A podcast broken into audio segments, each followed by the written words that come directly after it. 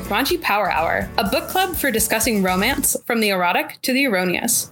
As always, this is an explicit podcast and contains strong language, adult themes, and sexual content. If you are sensitive to these things, we urge you calmly but sincerely to turn off your radio now. This month, we are reading Stuffed, a Thanksgiving Romance by Jessica Gadziala. This is the entirety of Stuffed. This podcast will contain spoil- spoilers of the entire book. If you want to read along with us, stop listening now. It's okay. We'll wait for you to come back. This book doesn't have any spoil. Um, sorry, doesn't have any content warnings that I can think of. So, um, you have been warned. I'm your producer, Ashlyn. I'm one of your hosts, Sydney. Cling, cling, cling. Man, you capping. Ooh, ah, cling, cling, cling. Man, you capping. Drip, slash, splash, water, drip, splash, splash, drip. What? What the heck? What was that? What do you mean? Y'all watch SNL? oh my god! Friggin' Timothée Chalamet, what bit?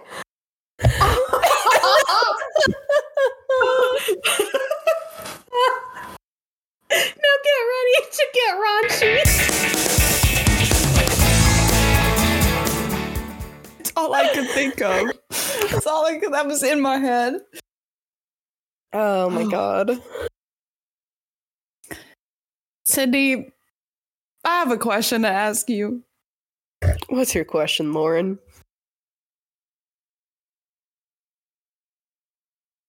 If you had to write a smut novel regarding a festive holiday, any holiday of your choosing, what would be the title? What? Uh, well, now you've given me a question that's too broad. Uh, um, Oh, I'll stick to Thanksgiving since okay. it's on theme. It's just around the corner. Um, it's one of my favorite holidays, not for all of the atrocious things that began the holiday, but because I just love hanging out with my family. Um, I would call it. Now, do we want something that's just like exponentially dirty and awful? I mean, you're the author of this of this So- tale. So if I'm the author and I'm just writing pure Thanksgiving porn, um I think I would call it pumpkin cream pie.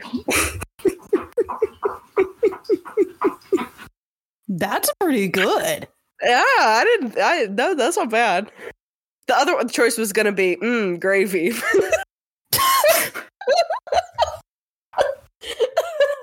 Not to be confused with with pop rap sensation Yung Gravy, no, the hit no. novel.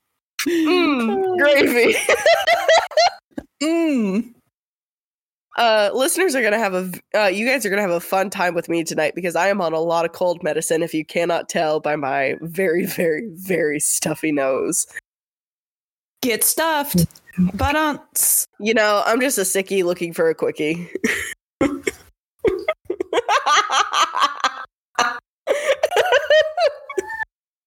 I need a minute. um okay while you take that minute uh lauren i'm gonna rephrase your question if Mhm. you were to write a just pure porn just all the porn for a, for thanksgiving what would you name your book Hmm. I'm so glad you asked.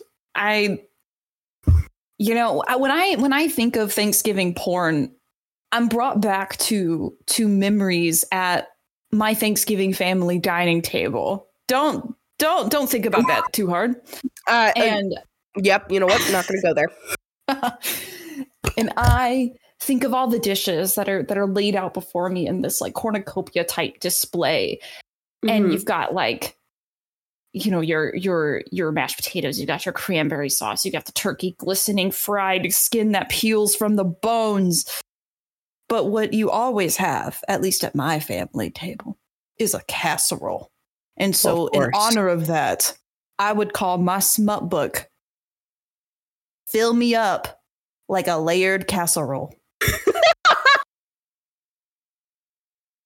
You know, that's not bad. That's not bad.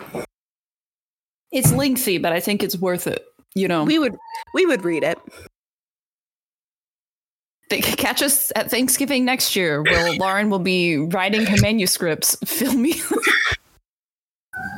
And with that, uh, welcome back everyone to Raunchy Power Hour.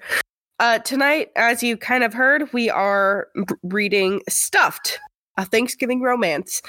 Um, so kind of to begin before we jump into the festivities and the chaos that was this uh short little novella.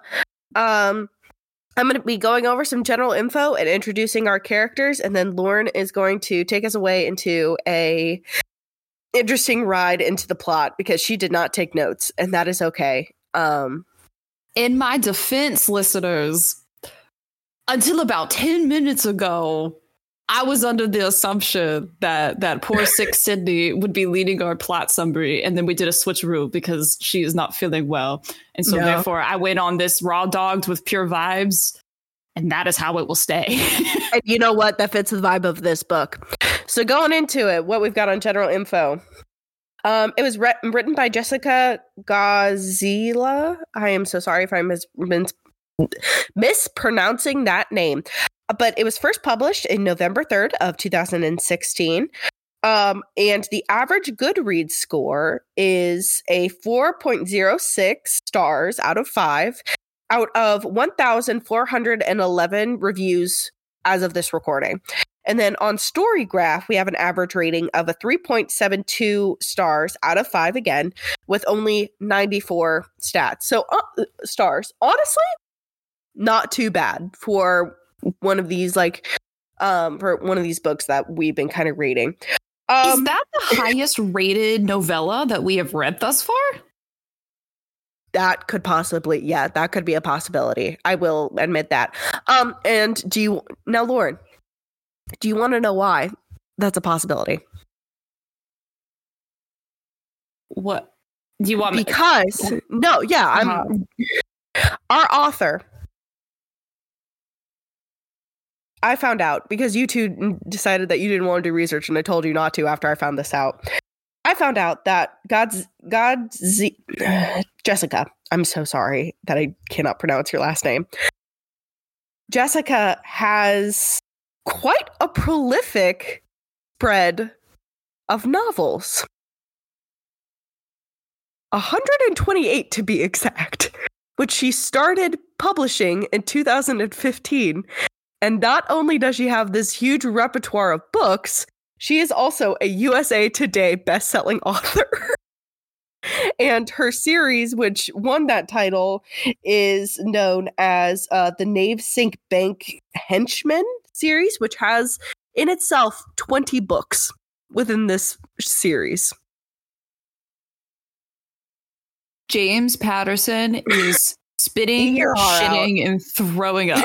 yeah, I'm like, eat your heart out, James Patterson. Uh, yeah, so I did like look at the average like length of these books, and they're not uh, they're not like 300 length. Like they're averaging around a little over 100.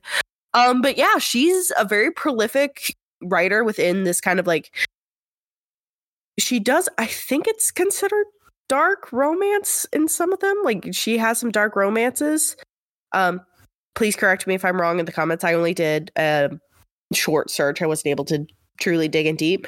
But yeah, so this is actually one of her earlier books, um, which she published in 2016, like I said. So this is about a year after she first started. Uh, and yeah, I just wanted to share that information because when I found that out, I found that to be pretty interesting.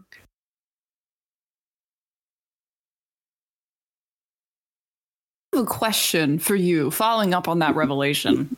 Yes. So, so I, as soon as you told me that, I, I like researched her. I just typed in her name. Mm-hmm. Have you seen her website? Yes. There's a there's a section called goodies that I clicked on where she posts Yes. like short stories and snippets, and I just I, I just stuck on the title of one, which for the record, listeners at home, Was it Clitoris and Dicky? Yeah, yeah, the title Yeah. is literally Clatonia and Lil Dicky, and Yeah. the banner is a bunch of sex toys and Christmas ornaments. Yeah. Yeah. And then it's followed up by depression at 4 a.m.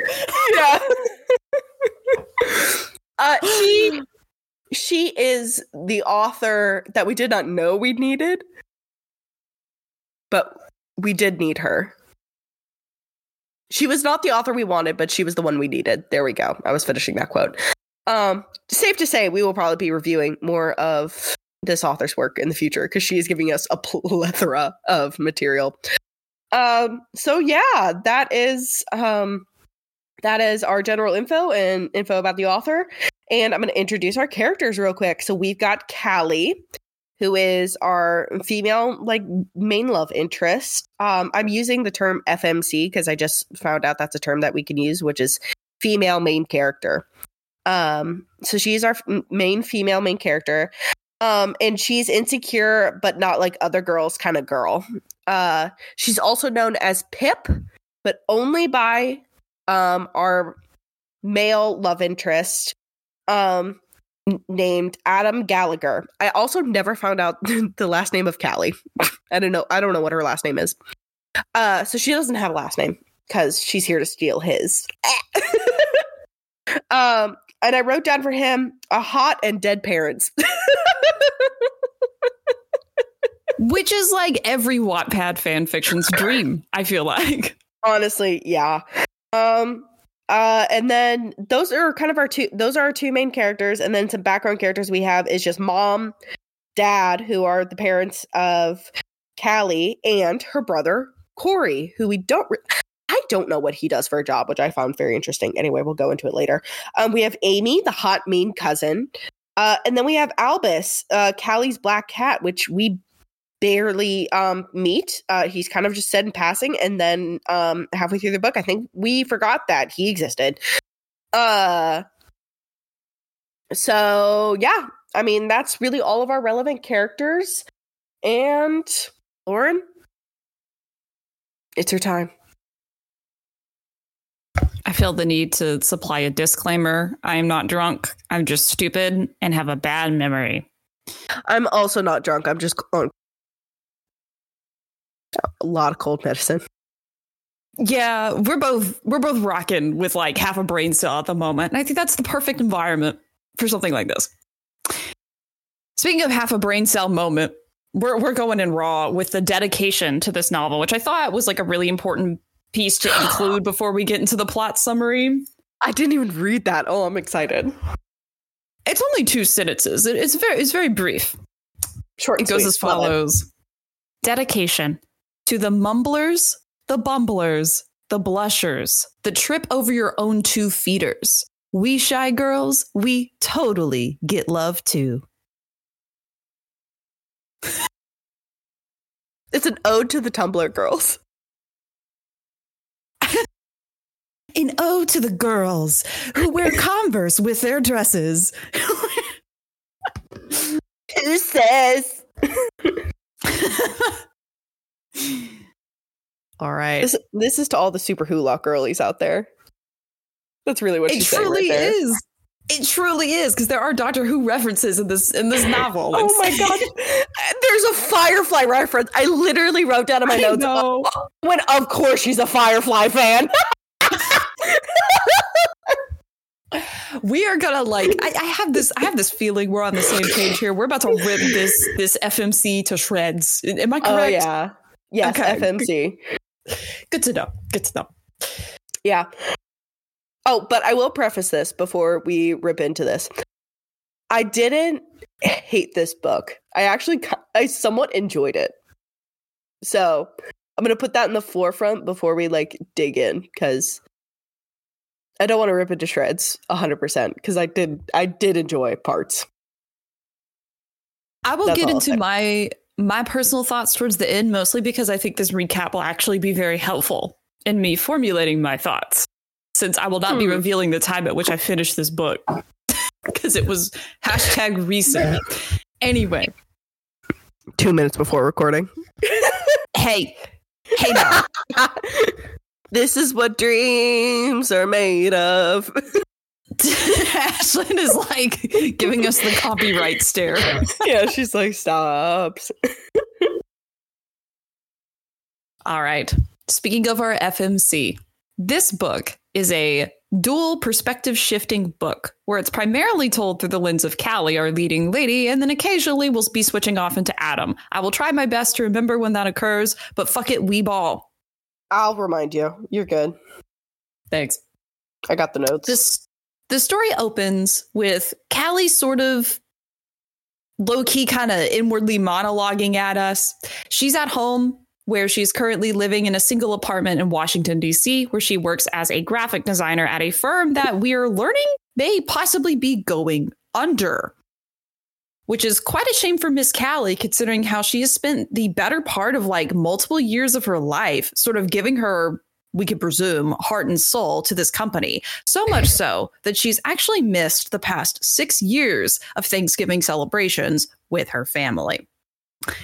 Now, not all of these were due to her job. She claims that some of them occurred during college. She got in a nasty car wreck. She got sick one year, but by and large, the last few years have been because she, you know, just really fucking dedicated to the craft, I suppose. Yeah. I mean, we didn't even know she was a graphic designer until the end of the book. I was just like, Yeah. oh. I know. I thought of you when I read that. yeah. Yeah. Yeah. Yeah. I'll get into my qualms about that when we get there. The many qualms were had. Yeah. we also learned that not only is Callie a bit of a workaholic, but she also has a self proclaimed potato chip addiction, which, like, don't get me started on. I think, and, and bear in mind, at least on my e reader copy, this is only the second page in. Yeah. So same here. I'm, I, I'm two pages, I'm, I'm, I'm tippy toe deep in, and I'm like, oh, you're one of those, aren't you? Mhm.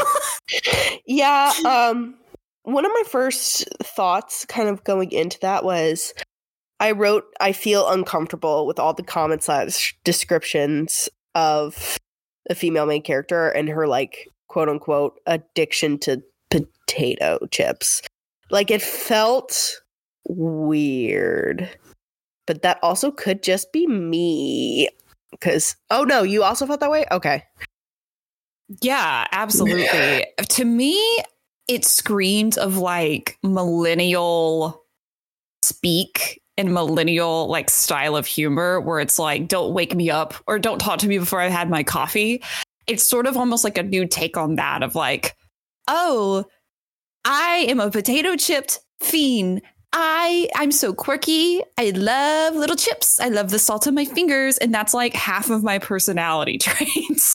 Yeah, I will say, um, going into chapter three, I mm, uh, I'll reveal that later. Never mind, I take that back.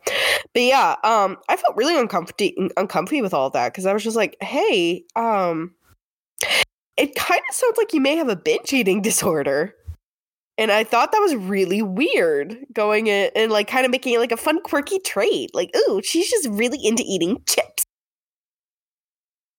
Yeah. Yeah. She even refers to it. I'm looking now. She even refers to it as quote. She's breaking down the different types of chips that are good for like a, you know, when she goes on like a like a snack mm-hmm. of, of potato chips. And she says, and I quote, plain potato were best for a real binge when you're double fisting the greasy goodness while rocking in your office cubicle, trying not to worry about what would happen if you blah blah blah blah blah. Yeah, Yeah. But to make matters worse, it's swiftly followed up. Like the description of her mm. like chip eating is swiftly followed up with a phone call with her mom, who we're sort of, it's not said explicitly, but like we're basically given the vibe of like almond mom energy, where they're like Yeah. out hiking. She even like says a comment of like, I can hear the bag rustling, referring to like Callie's potato chip bag in the background. She even later says, please tell me you at least got them at Whole Foods. Like it's a lot of hyper fixation on food, which I was almost like braced for at the beginning. Me personally, I read that and I was like, this could actually be a really interesting dynamic, I think, between like maybe the mom will be like really overbearing. Maybe a lot of this is like sort of led to like certain personality traits of Callie. Like I actually thought this could be great for like nuanced and like revealing a lot of strife between the two. I feel like that's not what happened personally. And the mom almost took on a whole different personality halfway through the book. I was like, you're setting her up Yeah. to be person A, and we got like person D, you know? Yeah, we got wingman mom at the end, not uh crunchy, not crunchy almond mom. Um, I I 100% agree with that because also at one point I remember this was like I think it was just after the phone call like they had talked and all that and then she was like oh yeah and I think all of her healthy eating helped with my metabolism because after eating all these chips I only gained like 5 to 10 pounds and I'm like what the fuck it's feel like weird Not how that works. Uh, Granted, I'm not a nutritionist. I don't think that's how that shit works. no no I don't think so Uh, yeah. I didn't love it personally. And if this is a sensitive topic area for folks, I could even see this being like not great. You know what I mean? Like this is Yeah. it's bordering on like problematic, I think. So I'm actually one of those people, 100%. Because going into this, I was not expecting that. So I was, um, I was a tiny bit triggered. But I mean, after that, it kind of chills out. So Yeah. it's not as bad. But yeah, going into it, that did not, um, that was not great for a first impression. But then it did it did get better. It got better. Like like a lot of little nuances that were told about Callie, it just kind of gets dropped halfway through the book and we never see it again. Yeah, exactly. Uh speaking of that, this conversation with her mom on the phone is also kind of pointless. Like they literally just talk about Yeah. like food. Her mom talks about who all is going to be there at Thanksgiving dinner and they arrange her flight. Now, the important thing to note really from this conversation is who is going to be at this dinner. We are told, quote, Oh, right. Well, myself and your father, of course, grandpa too, your cousin Amy will be coming. And we're given sort of a one off line to already indicate that maybe Amy is not a character that we're going to love, but we'll get into that later. And then she also makes the comment that someone named Adam is going to be in attendance at this dinner, which sends Adam. our main girly, Adam, Adam, stop. stop. Stop. It literally, it literally sends our girly pop into a tizzy. She has a whole on like, Wait a minute. Sorry. Sorry, just Mhm. remembered. Wasn't Vine a thing in 2016? Do you think she got the name from from the Vine? I think Musical.ly was the thing in 2016, if I'm not mistaken. I Vine feel like it was around? Vine. Vine started. I I think ended in like our senior year. Uh, so Vine died January 17th of 2017. And now I'm looking up when the Adam Vine got posted. Adam.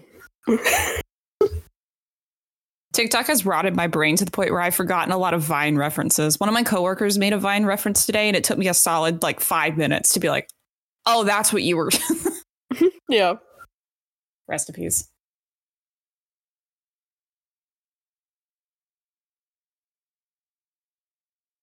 I mean, my f- 2016. No. 2016.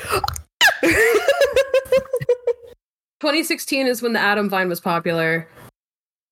Musical.ly died in 27 or not Musical.ly. Vine died in 2017. All I have to January say is that 17th of 2017. You are not off at all. all I have to say is that um, Vine gave us the name Adam for this book. That's all I have to say. And continuing in the review, Headcanons. headcanons. Yeah, we are sort of told right off the bat that this Adam guy that's going to be in attendance to dinner has been Callie's brother's. Sorry, I'm going to try and say this in a way that doesn't sound like a fucked up family tree. Callie's brother Corey's like childhood through lifelong best friend. The three of them have sort of always been sort of like a unit, like they, you know, were always close. Adam had always been around the family, especially now, sort of in adulthood, with how his parents unfortunately passed away during his freshman year of college, which has been a few years ago.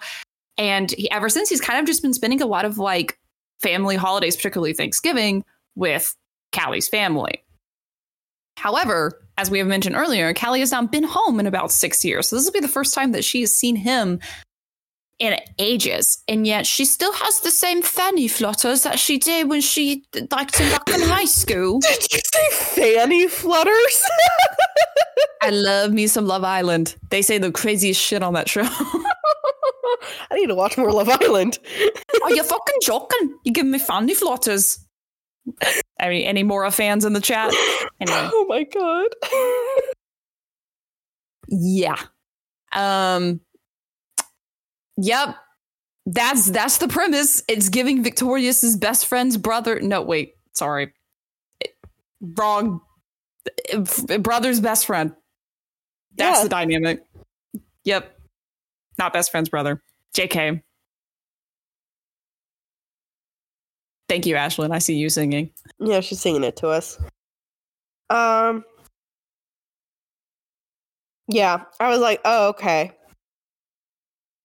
When like we got that reveal, I was like, oh, okay. But I'll be real, when when Adam was first introduced, I thought the way her mom was saying it, I thought Adam and Corey were together. Like that's the vibe I got, and then I went, oh no, oh, oh, oh, she's meant to like him. Oh, okay. Got it. Cool. Are you liberals trying to insert your gay agenda? this, this is the gay agenda. Yes. that would have been crazy. That's a Yeah. book I want to read. Yeah, I would have loved that. But anyway. Yeah. No, unfortunately, that's not how this book goes. She is very much head over heels, still crushing over Adam, and is sort of like kind of like trying to fight the excitement of seeing him at home. She flies out with her grumpy ass cat named Albus, who is named after Albus Dumbledore from Harry Potter, because if there hasn't been enough millennialisms in here, here's another one. Millennialisms. Um, I'm telling you, it's this book reeks of it. No It offense to. Jessica. it was written in 2016, so like it's peaked BuzzFeed era. So coming off the Tumblr, the Tumblr heat where we were all yeah, primal and, and yeah. Anyway, um, cut that out. Cut that out. Um, cut that out. Delete. Um, so you know, homegirl dressing up for the airport, right? And not a, you know, I like to be comfortable at the airport. You know, I, I don't like to to dress to the nines, but you know what I don't wear? I don't Hmm. wear leaf printed leggings, sweatshirts that she intentionally buys, like till they like hang past her knees. A messy bun with quote described hipster looking librarian glasses. yeah. Like, I'm sorry.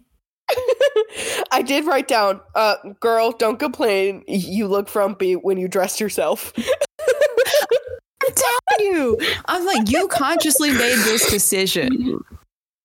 And she knew Adam was gonna be there. She says later that she's like, "Oh, I thought he would have come in later." Bitch, that was never said. Bitch. Bitch, they never Bitch. specified. Oh my god. And so she's all she's she walks in, you know, whatever, whatever. I'm I'm stuck on the leaf print leggings. What do they you're look stuck on- like? I love that you're stuck on that, and I'm stuck on the cross body bag where she's carrying over 10 novels in her, like, in a carry on with her cat. And then her she's dragging her suitcase also behind her. I'm like, girl, get a Kindle. like, that's too many. Also, your dad's got them. Ashlyn, I know you're saying no to me, but it's too many books. 10 books for two days. I, I I wasn't saying no to you. Um, one of you said bitch, and then I got the bitch. Don't get um, my speed. That that got stuck in my head. That TikTok audio. Bitch. Sorry. Have y'all seen the Sonic the Hedgehog revamp of that? Where he goes, "Bitch, you know I'm sexy." yes. Sexy. I'm I'm sorry. I was singing to Is it, bad, myself. is it bad then I went to Doja Cat that just said, bitch, I said what I said. What I said. We're still gonna get sued. Oh, yes. hey, we're stopping right there because we don't want to get sued. Please don't sue us, Doja Cat. We actually really love you. No, I For didn't think about how how the crossbody bag was a carry-on. You just pointed that out to me. Like, Because, like, that's heavy. Plus, And she's carrying her really- cat. does she really think she's gonna read ten books on the plane? It's DC to Massachusetts. That's like a one point five hour I flight. That's what I said too. And her dad's like, "Hey, I have these in the library," and she's like, "I'm just like a sucker for pretty editions." I'm like, "Girl, I get it. I'm not bringing ten with me. That's excessive." And honestly, real talk here, how many times did she read during the course of the events of this novel? She didn't bring it up once. Twice, never mind. Oh, twice? Never mind. I only remembered the one. I'm gonna go with Ashlyn because Ashlyn probably remembers better than both of us. Probably. Also, she brought like multiple Jane Austens with her. I'm like, those things are thick. You don't like you don't just casually pick up a Jane Austen. You don't casually pick up Pride and Prejudice and just go, mm, "This is a light, like yummy read." Like, no. But she's not like other girls, Sydney. She's also into the classics. She also didn't mention one book that was like a contemporary book, except for like Harry Potter. And I was like, okay, I get it. I get it. I I just yeah. It- there was a vibe that had been established in the first chapter. We're we're still on the mm-hmm. first chapter. No, we're on the second. We got to the second finally. Also, can I can I rant real quick about how she describes herself? Because I just felt like she described me, and I was like, "This is rude."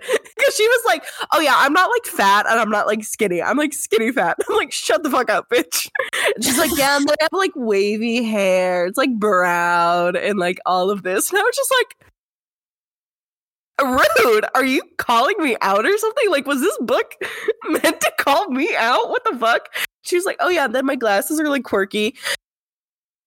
Listeners you cannot see because this is an audio format. I currently have on green glasses with like gold accents on it and i wear these every day but they're they're an accessory as well as a necessity. So i was just like hmm. This, Did you feel uh, attacked? I felt so attacked. I felt, and then she's like, just like, I'm not pretty. I'm not like other girls, and no boy finds me attractive. And I'm like, Jesus Christ. She was like, "I'm nerdy as shit." Yeah, she, I was she- like- this author was like, let me look deep into the soul of this future podcasting host and make sure she knows that this is pointed at her. This is about her. Sydney, do you also have an R two D two paperweight? I can't say I do, but I think my partner might. Damn, steal it from him. You have to assume the identity of this woman. Hi, my name's Callie now. Callie, insert Oh. last name because we don't know what their last name is because it never gets mentioned. God damn. Oh man, we hate to see it. Yep. Well, she arrives home in Massachusetts. She her dad picks her up from the airport. We learn that he's like a retired teacher turned like guest lecturer at like a, some fucking college. We're never told what the name is. And like now, honestly, I have a, a legit like literary analysis question for you here. So at some point in the book, spoiler free, her relationship with her father is described as like she is his whole world they are like they are like soulmates you know she is so much like her father he would do anything for her. Yet his sole involvement in this book is picking her up from the airport and being like sick you brought books. Yeah. did they feel as close as the book was telling you they were to because they So- didn't to me. So I noticed a theme, and maybe this is just because this is an earlier book of this author. Like I don't want to like take that like I don't want to dig too deep, but yeah, it's it's a little rough because it is one of their earlier works. A lot of this is a lot of show not is tell not show. Um and we'll kind of get into that with Amy too. Is like there's no reason for her to be such a bitch, and yet she just is for no reason. It's a lot of just showing that she's a bitch, but not really telling us why. So I feel like it was just kind of there just because we needed that description and we needed a description of the father character. I also noticed this with the grandfather because the grandfather speaks two lines. He has two speaking lines and that's it. yeah corey also doesn't have a lot of screen time until like towards the very end And it is Only 126 pages. So I'm like, mm, yeah But they're- i'm like give me more yeah, yeah. I feel like this book would have benefited from a couple more pages, like a little bit more Mhm. relationship building in between the family members. But hey, again, early book of this author. That's okay. I'll criticize. Okay. Sounds good. I'm a I'm a jackass. It's okay. I see. I'm trying to be nice, but you go, you go. Good cop, bad cop. Yeah. I will also say though, if if Callie is supposed to be you, then I think the father is supposed to be me because he's described as quote wearing a giant brown sweater with elbow patches that he had literally owned and worn since elementary school. He has horn-rimmed glasses and sturdy Oxford on his feet and a book tucked under his arm. Yeah, he was a real sight for sore eyes. And I was Yeah. like, call me daddy. Yeah. know? Yeah. Yeah, I get that. Um, I also wrote down it's a very classic archetype of uptight mom and very chill dad. Oh, oh, I've been sitting on the pin cushion of that. And like since we read, I'm, we will have a discussion when we get to the mom. I'm Trust so me. excited. I'm so excited. Okay, well then continue. Continue. Continue. Yes. So he drives her ass home. It's kind of awkward to me, but you know, whatever. Um, Corey, her brother, is already there. Apparently, that's not a surprise because he's like, I don't know, just kind of like loves being at home and like likes meals cooked for him. It's sort of like a throwaway descriptor they give him, but yeah. I assume really he just didn't move else. away. Yeah, I assume he just didn't move away. So I'm like, okay, that makes sense. Same. But they describe their home. You know, it's really nice. She walks in and surprisingly is greeted in the kitchen by an unexpected arrival. Her mom is in there, but also is Adam. Dun dun dun. Indeed. Now, I'm going to put a pin in the in the mom conversation here to introduce our leading man.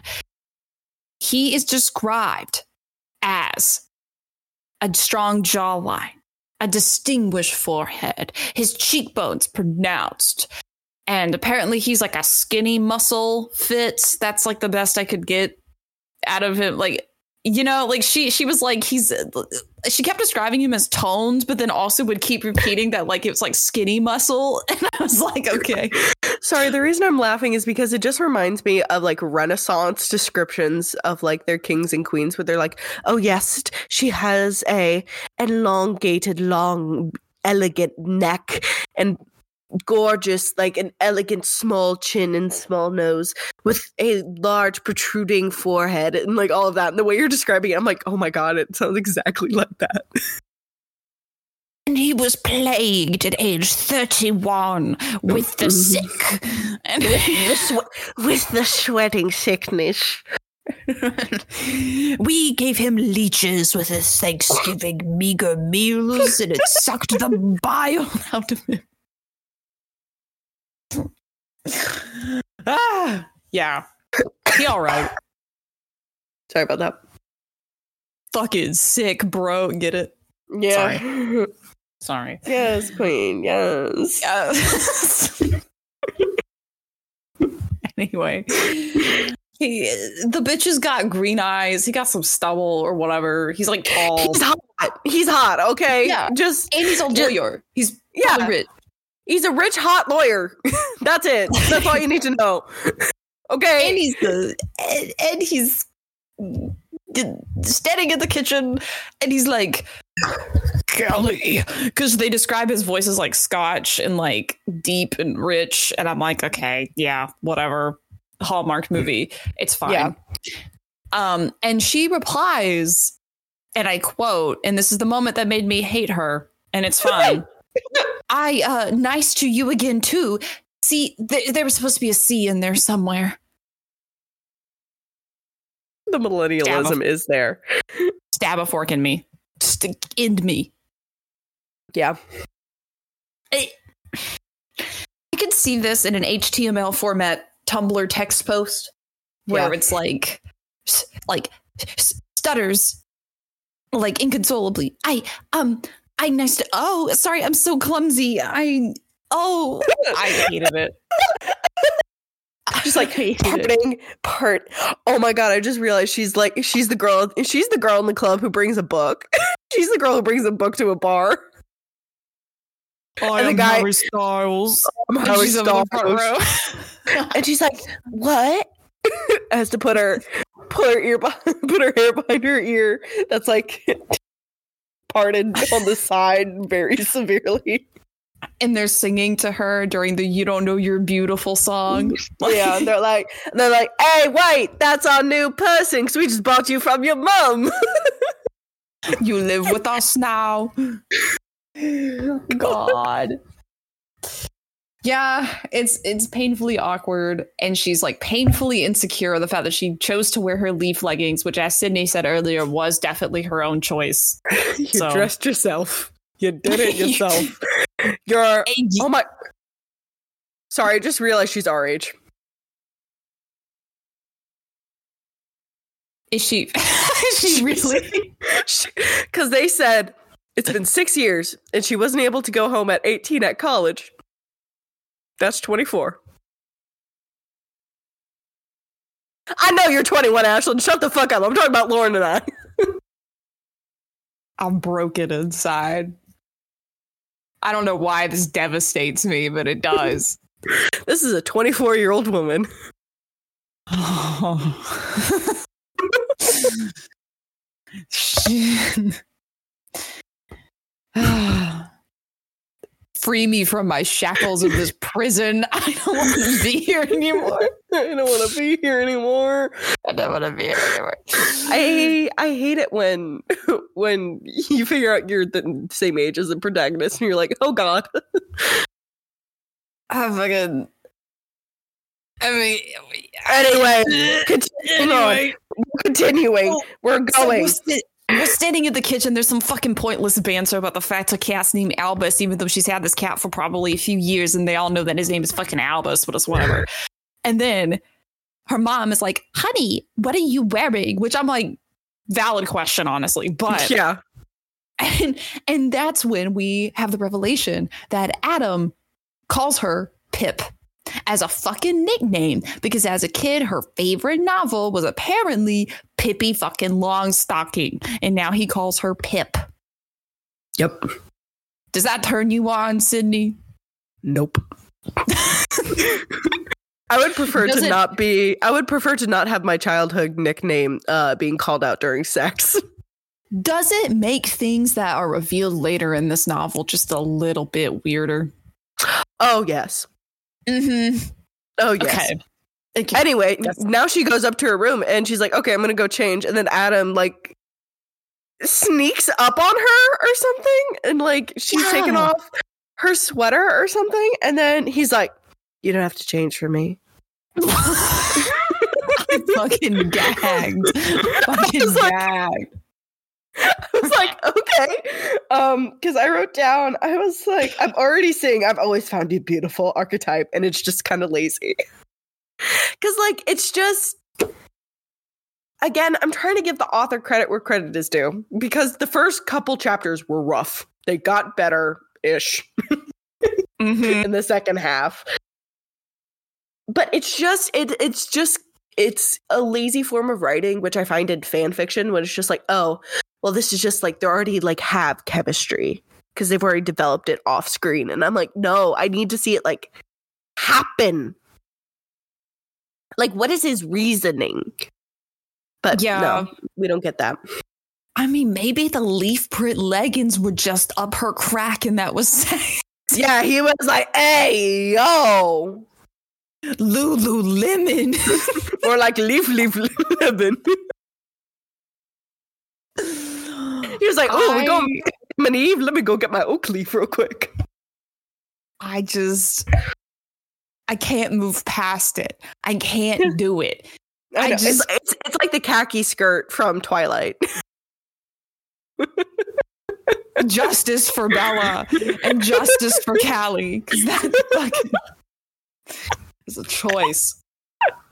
yeah, it was it was it was something that was written. Quick question: Do you think they were? Um, she bought those leggings from what's the what's the pyramid scheme that sold those leggings? Those very like Ashlyn's looking for me. She knows exactly what I'm thinking of. That's good because I don't think I do. Lularoe? Lularoe. I was like, No, these are whatever Lularoe. These are Lularoe. Lularoe. Lula Lularoe. There we go. Lularoe. I will educate you on this later, Lauren. But basically, it's a pyramid scheme where, um, they sh- they just sell really shitty leggings, but they're like infamously known for how like bright and colorful their prints were. Ashlyn, if you could drop some in the chat so Lauren can see. That horrifying. I don't have the pictures yet, but like in my mind, that's horrifying.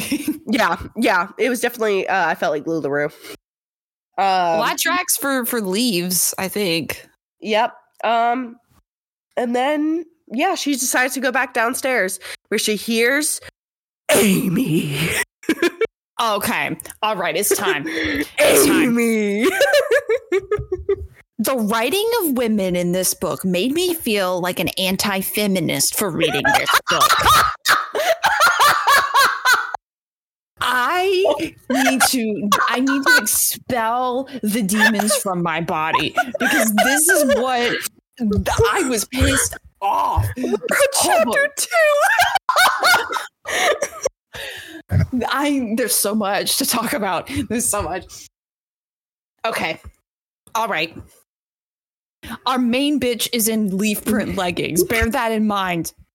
Mhm. Amy gets described and looked down upon in the eyes of our main character because she like wears makeup, spends time getting ready, likes male attention, mm. is good at flirting, like takes time to look her best. And I think there's a little bit of subtext anytime like Amy's appearance is described, at least that I got, which it was sort It's of very- like a demeaning. It's Yeah. giving Christian girl fall. Yes. Yes, Ashlyn. Leggings in chat. Oh, Yeah, let's let's let Lauren see the beauty that is Lularoe for the first time. oh my God. People wore this? yes. Those A are lot. absolutely the leggings. Those are absolutely. A hundred percent. Yep. Yep. Oh, anyway, I'm not gonna sleep tonight. Um, the fa- the fashion crimes are too horrid. I need to scrub my eyes. Um, no, you're absolutely right. I, I I literally thought that myself at one point. I think it was like some outfit that she put on for like the, She was- the Apple thing. Yes, I, was and like, she mentioned knee high brown boots. I was like, oh my god, it's Christian fall. It's Christian girl fall. and then the jeans that are a different color than classic denim. I was like, oh my god, the green one. Literally, she probably looked at the girl who like does those photos, like where she like goes up to Vermont and like does all those like fall photos, and was like, "That bitch, hard. That's Amy."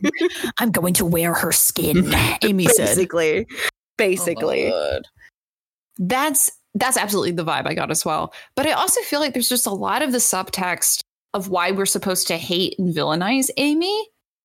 because she like is this like I don't know. It, it- to me, it was very much giving like she wears short skirts, I wear t-shirts, which like you know we are Swifties in chat, but I will say that song did not age well, and I think all of us can universally agree with that. Is that correct? I wrote down she wears short skirts. I wear baggy. I wear baggy clothes. it's terrible. I was like, listen, there was It's nothing wrong with. Yes, there is nothing wrong with either. Wear what you fucking want to wear. Wear it because you want to wear it and you're comfortable in that. And that's fine. But don't tear down other women for what they're wearing. Especially don't tear down women who like take pride and like want to look a certain way and they're into fashion in a certain way. Just because you don't wear clothes like that doesn't make it wrong. That somebody else does. You're not any more less or or more of a woman Yeah. because you do or don't do those things. And that's what I that's the whole underpinning of Amy's vibe. And I was so pissed Yeah. off this entire time because between the mom, Callie, and Amy, I was like, these are poorly written women. And I hate it. I hate it. Yeah.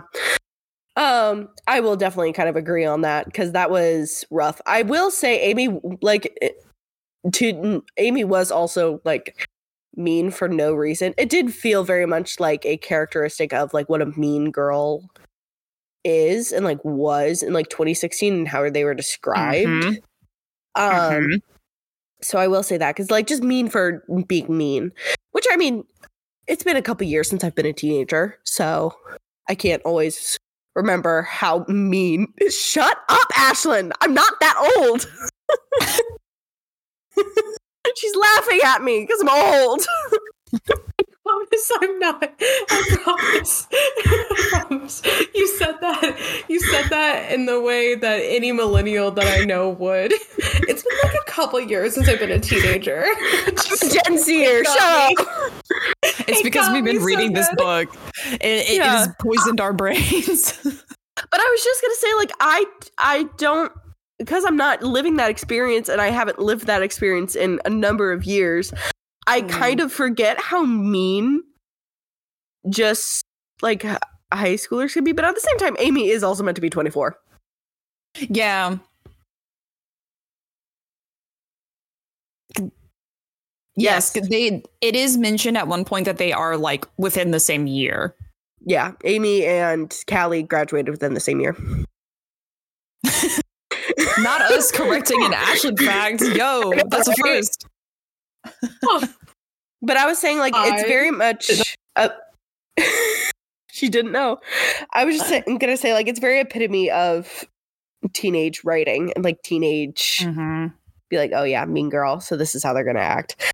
Um, and obviously, I will say for Amy too. I mean, there's a lot of internalized uh misogyny within her Mhm. with how she is. Def- she's definitely not a girl's girl. Yeah. I will say that. Yeah. Make no mistake, this is not an in defense of Amy. I think I think she's shit. No. But like She's also just not. A, she's very one dimensional. I've noticed that with these characters. Is like they're all very one dimensional. Yes. Yes. Except for It's Albus. My No. boy Albus. My boy Albus. I will say I did write. This is where I wrote in chapter three. I said all I know about our main female character is that she likes chips and has a cat and likes books. That's all I know about her. I do not know her job. Like we know that she has a job and that's not doing well. We know she hasn't been Mhm. home for Thanksgiving, but that's it. Like I know no other personality traits about her. And I know she's nerdy. She's so quirky. She's so quirky. I think the reason we're hating on this too is because we this was peak our teenage time. So like we're kind of I think this is a lot of hate on us as teenagers. Listen, self-deprecation at its finest. Yeah. I just realized that is that oh, this may be just more of a critique on how we acted when we were 16 or 17. Yes. Okay, so you're both three years older than me, and in that like 16. So when you guys were 16, I was 13, so I would have still been in middle school. Was Yeah. When I was in middle school, it was the whole "I'm not like other girls. I'm different. I don't wear makeup. I listen to Fall Out Boy." Was that your high school, or is that something that all middle schoolers go into and then change in high school? Because I became a girl's girl in high school. I mean, my high school experience was I don't wear makeup. No, mine was uh, I wear a shit ton of makeup and I listen to Fall Out Boy. My yeah, I will agree to that. My middle school was definitely that. Like I I did not yeah, I prided myself above like other girls, I will admit. And then in high Yeah. school it was cake on the makeup because I'm so insecure about my acne. I have to put on my Anastasia Beverly Hills palette and put on a shit like Too Faced, the clay. Oh my god, the clay foundation. I know And, exactly what you're talking I about. need to be beat to the gods in high school. Uh, but I did definitely go into high school with the same mentality of I'm not like other girls, but I think it's also because I never had a boyfriend in high school. So It's all good. See, I went into all. I was the Amy in high school. I, I don't think I was mean, but I definitely sought way too much male validation. Like I very much was like, Mhm. I don't seek out female friendships particularly, and I get my own like sense of like confidence through dating men. Um, sorry, I'm just seeing why we both hate the two characters is because we're seeing our 2016 selves. Yeah, I probably was the Amy. I definitely was the Callie. Damn, we would have duked it out back in the day. How does that We wouldn't. Uh, we would not have liked each other. No. But that's No, okay. We love each other now. We make We out all the time. now. I'm hey, Lauren, save that. Save that for Patreon. Hey yo, hey yo. Find us at This Raunchy Power episode is Hour on sponsored OnlyFans. By the Coin app. Where it's just kissing sounds. microphone. Ew.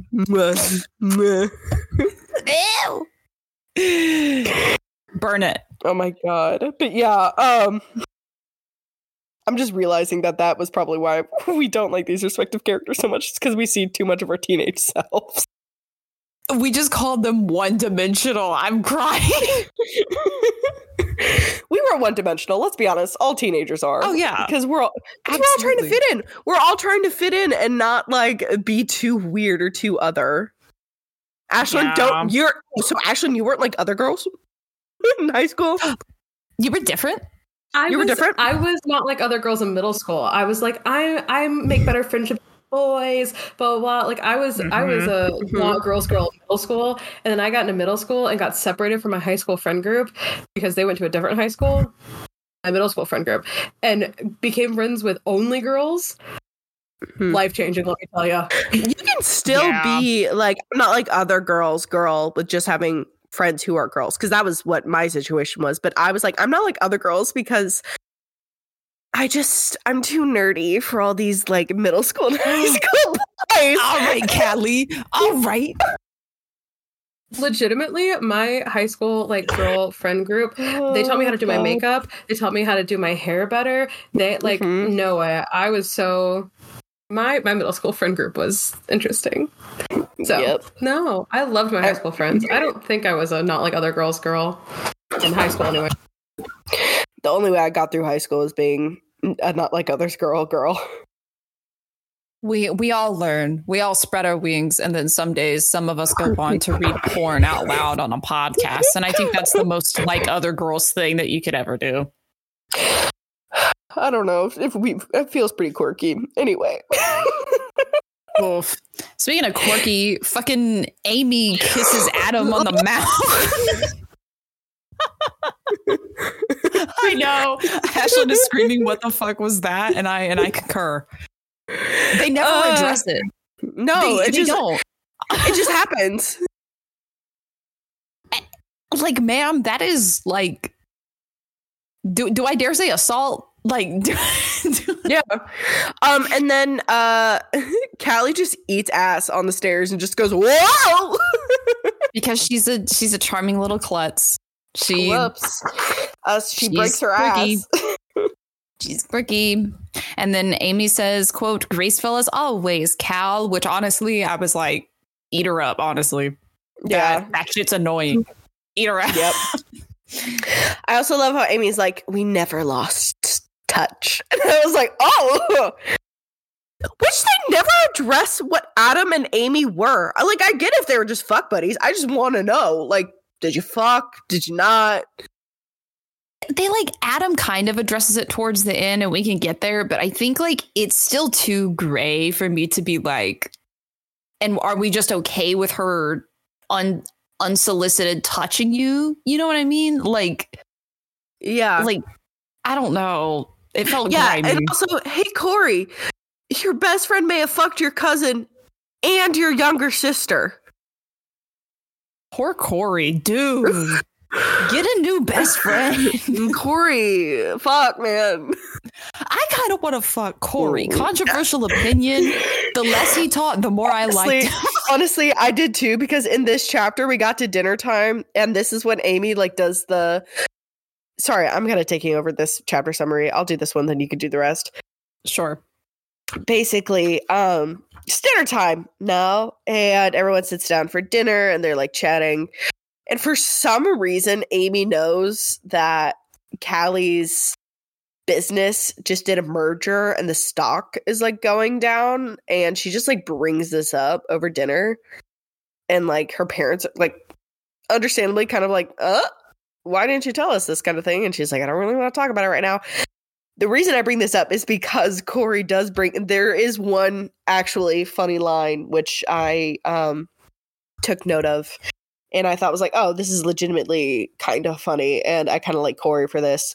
Um and the quote is uh yeah, let's move on to politics for a lighter subject. And I was like uh cuz yeah, uh bringing up politics during Thanksgiving. Whoo, it's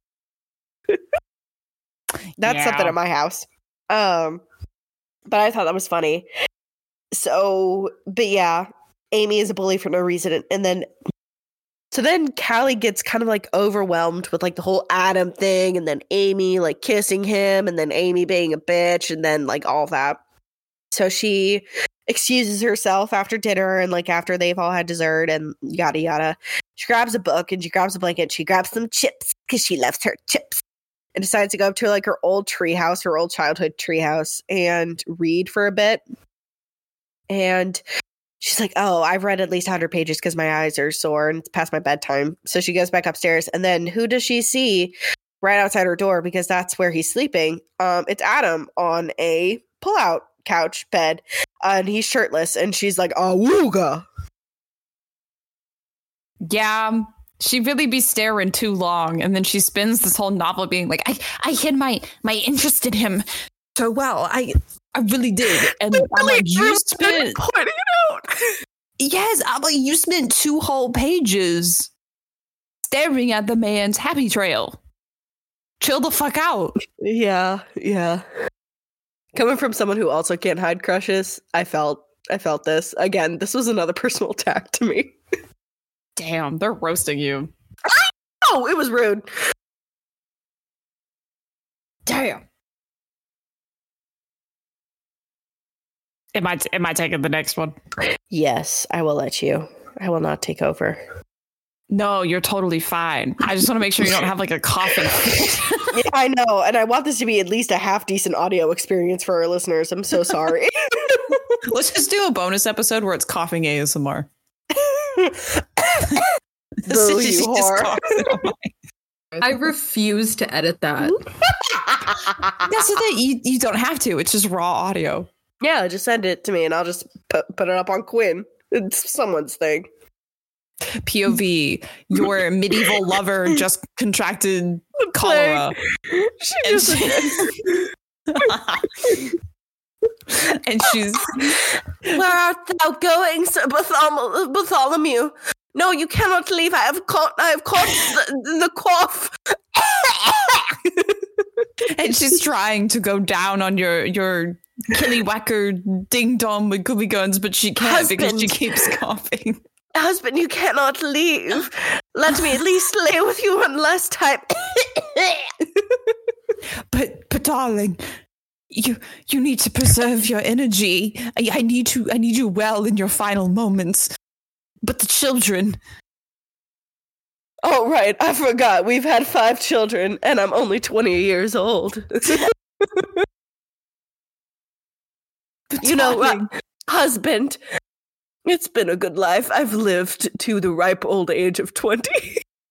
But no, you still have four more years of your average life expectancy left.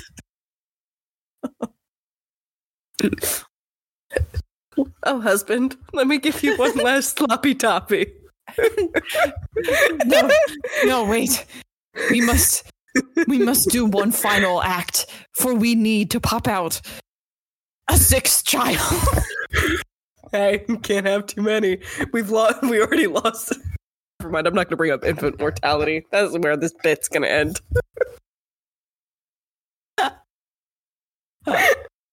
and scene. And Scene. Somebody clip that. By, Yeah. by acknowledging it, is that not exactly where the bit ends? Yeah.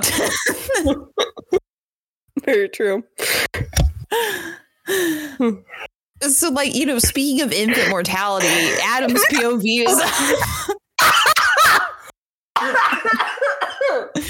there are no mentions of infant mortality in this book for reference. We're gonna have to put, put trigger warnings just on our podcast, not even the book. This ep- this book contains no warnings. This episode contains. Yeah. So we finally get to peer inside of Adam's big juicy lawyer noggin, um, where he very much out the gate just reveals that he is attracted to Callie and that he does not mind her staring at him. For me personally, I don't know about how you felt about this, Sid. I almost didn't care for the dual perspective in this book. One, because Adams is used so sparingly, and two, because they reveal that he's into her so early. Because to me, I think the bigger appeal of like a brother's best friend trope is like, does he see you as a friend or a little sister, or does he want to fuck you? And I feel like Yeah. if we're four chapters in and we know he wants to fuck you, that to me is like, well, bullshit. They're gonna fuck soon. Like, I, I all the anticipation wears off for me. But what about for you? Um, I did write down when I first found out that we switched to Adam was damn POV switches. Uh, Yeah. yeah. I don't know. I kind of liked his perspective, but then it felt kind of odd because, like, majority of the time we're in Callie's, and we only Mhm. switch every once in a while. If it were more consistent, I wouldn't mind it.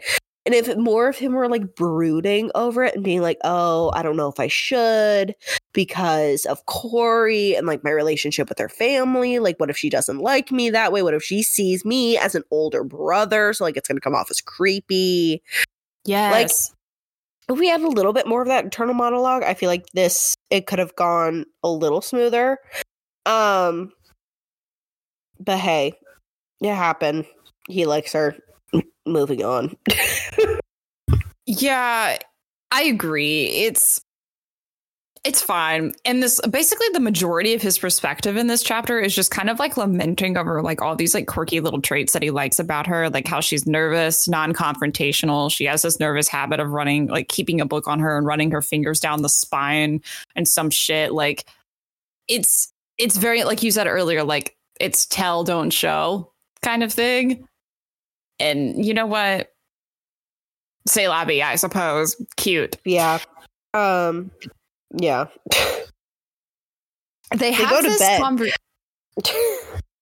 Well, I was gonna say right before we end this chapter, there is this one little part that I thought was really fucking weird. And I wanted to get your take on it. So Mm-hmm. obviously he's like sleeping basically like in this like conjoined room situation. Like they have like a door separating their rooms on this side of the house.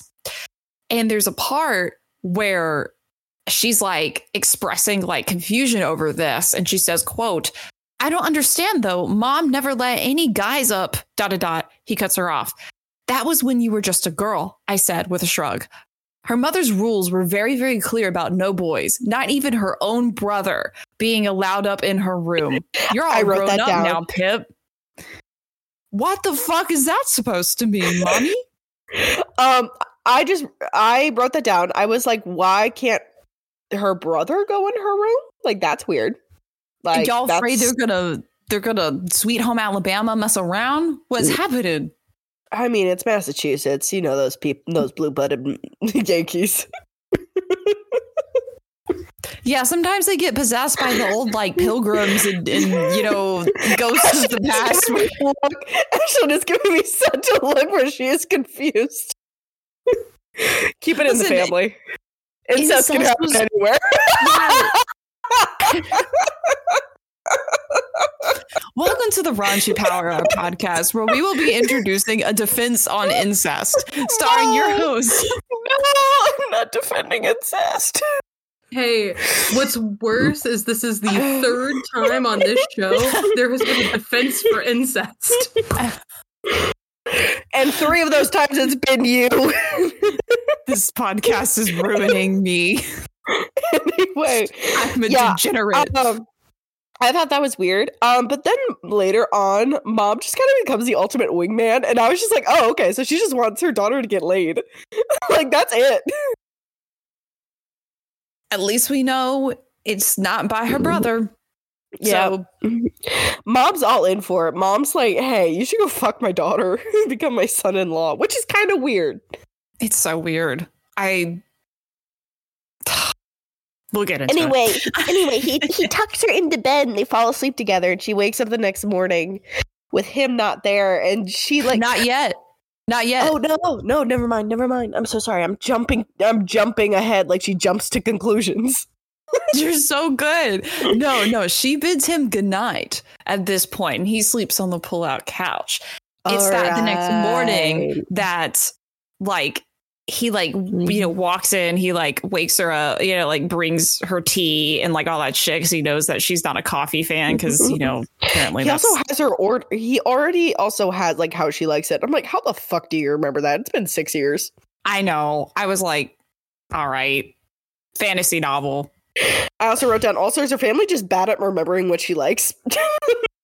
Her family clearly doesn't give a shit. They have they didn't go up to see her for six years. She went she got in a fucking car accident and her family was like, hey, sucks to suck you can't see us for Thanksgiving. yeah. it's like your child had a car accident. It's whatever.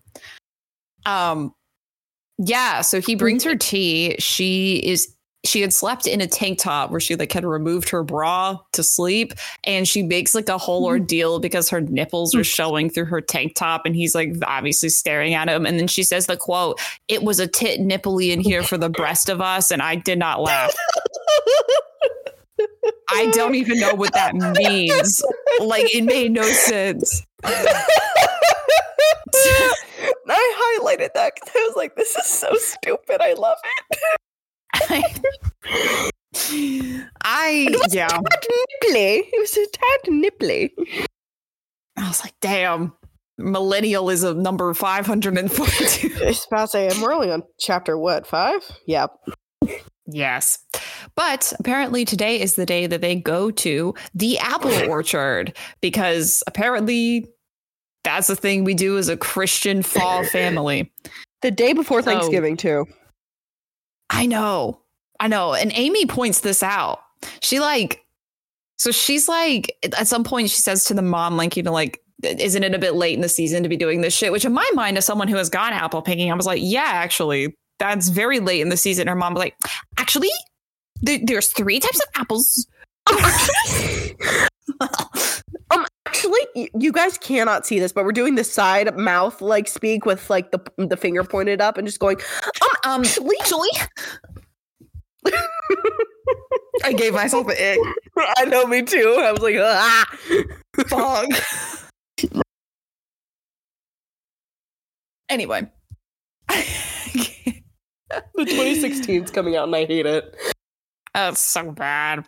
Ugh. But that's but you know, Callie goes to the, to get ready after Adam leaves. We we see Amy has already gotten ready. She's described in that horrendous outfit we talked about earlier, where she's got the braids, she's got the the green jeans, she's got the ankle booties and whatever fuck else Tumblr core. It's a Hunger Games And- cosplay. I'm just realizing that. It really is. Oh. Three fingers to the sky, bitches. Anyway. Thank you, Ashley. Not the plague. I'm dying over here. So sorry. Ashton, okay. just cut out all my coughs, please. No, please. Please. Please do it. Cough core. No. Sickening. I'm anyway. muting myself. okay. well, so, you know, the family is all getting ready to go to the Appley Orchardies. And then all of a sudden, the mom, not so suspiciously, is like, hey, I'm going to take Amy, Corey, and your dad in my car.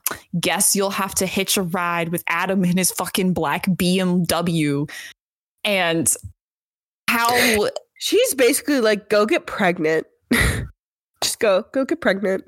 Please, for the love of God, my nerdy, socially awkward daughter, get some dick. Please. I hate it.